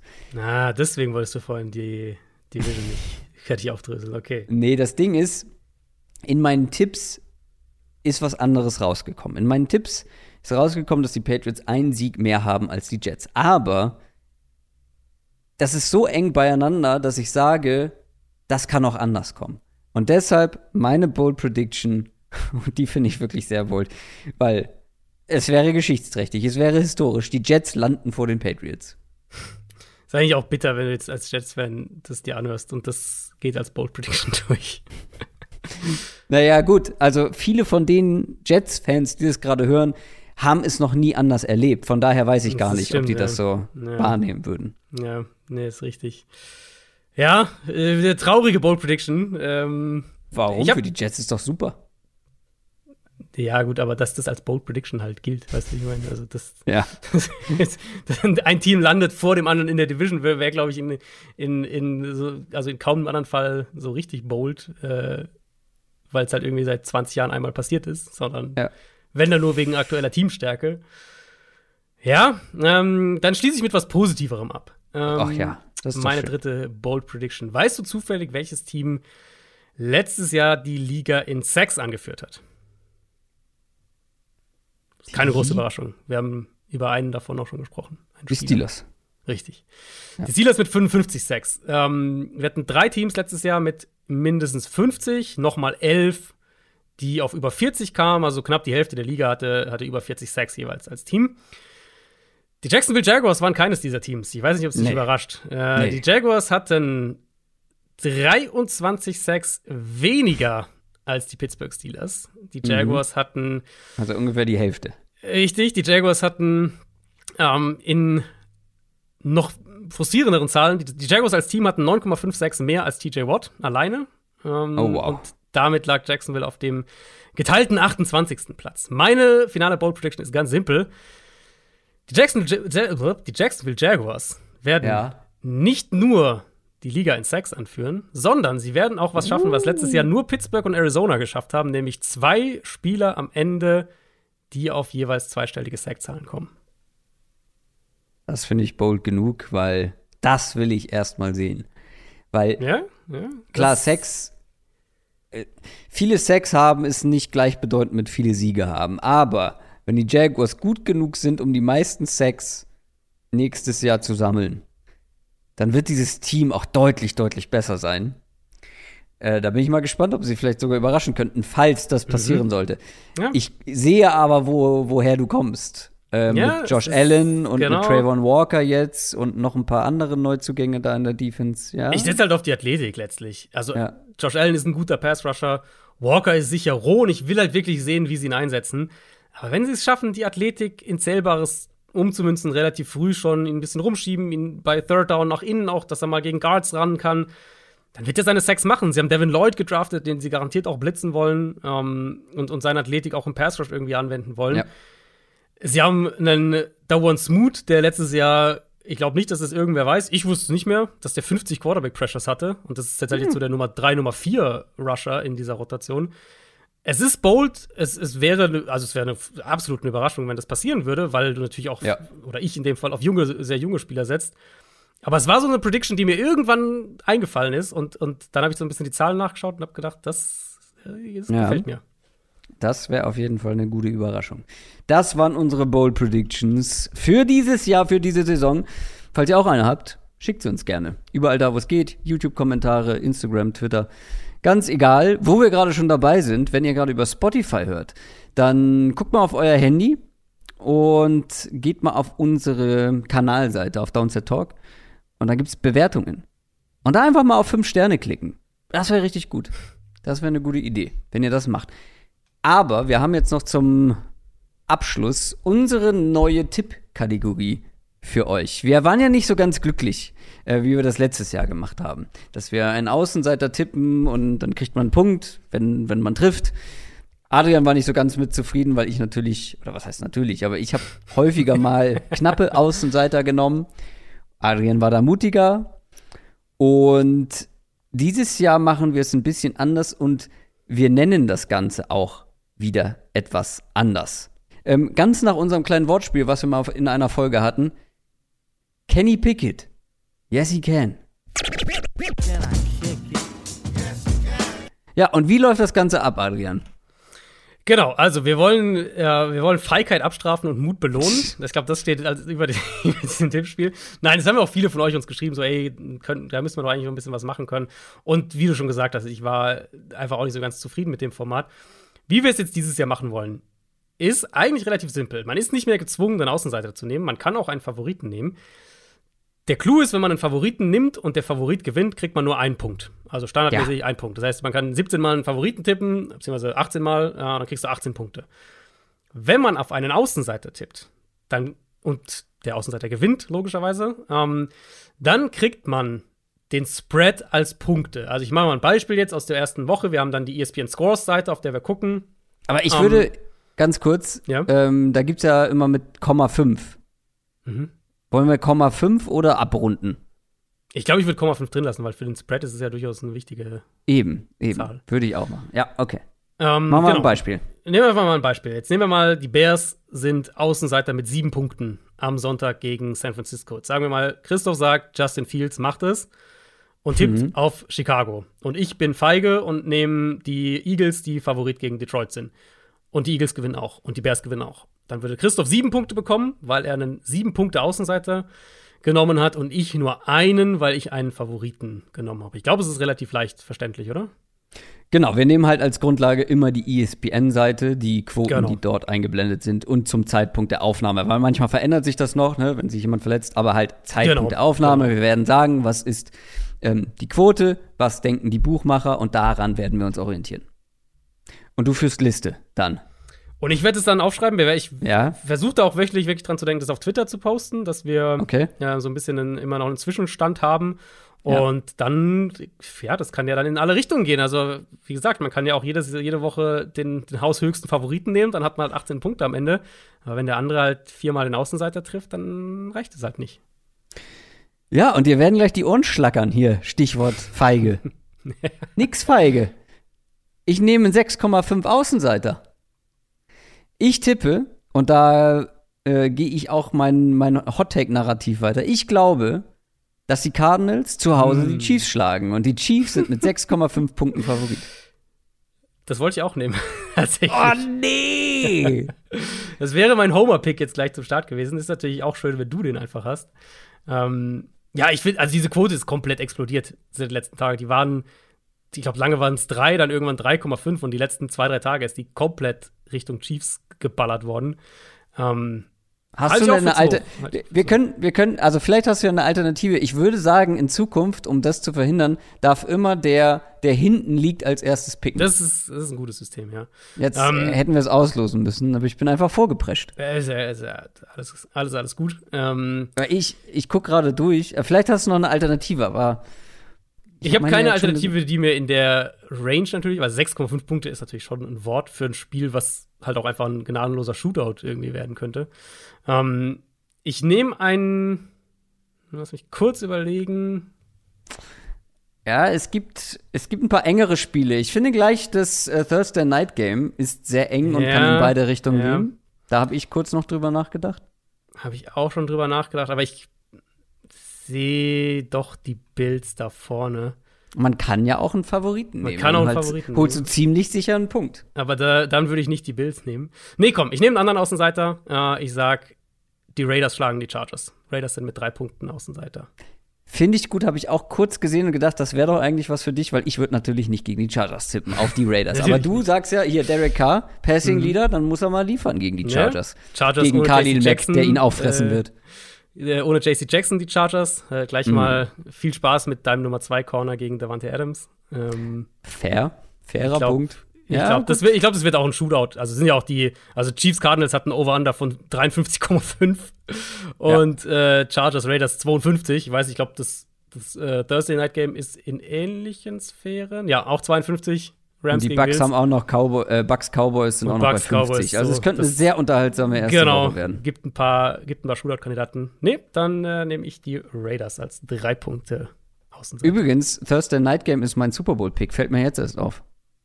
Stimmt, ja. Das wäre doch, das wäre doch poetisch. Eröffnet. Nee, nee, nee, und- nee. Kriegst mich hier nicht mehr rausgequatscht.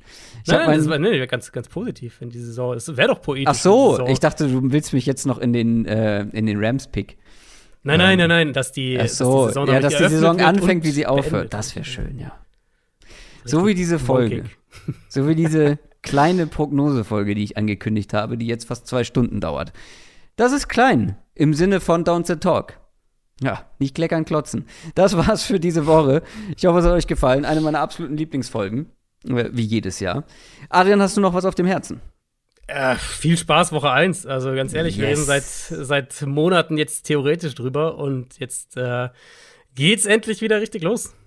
Es geht los mit dem Super Bowl an Spieltag 1. Wunderbar. Und ihr habt's gehört, einige sehr spannende und möglicherweise unterhaltsame Spiele dann auch noch Sonntag und Montag.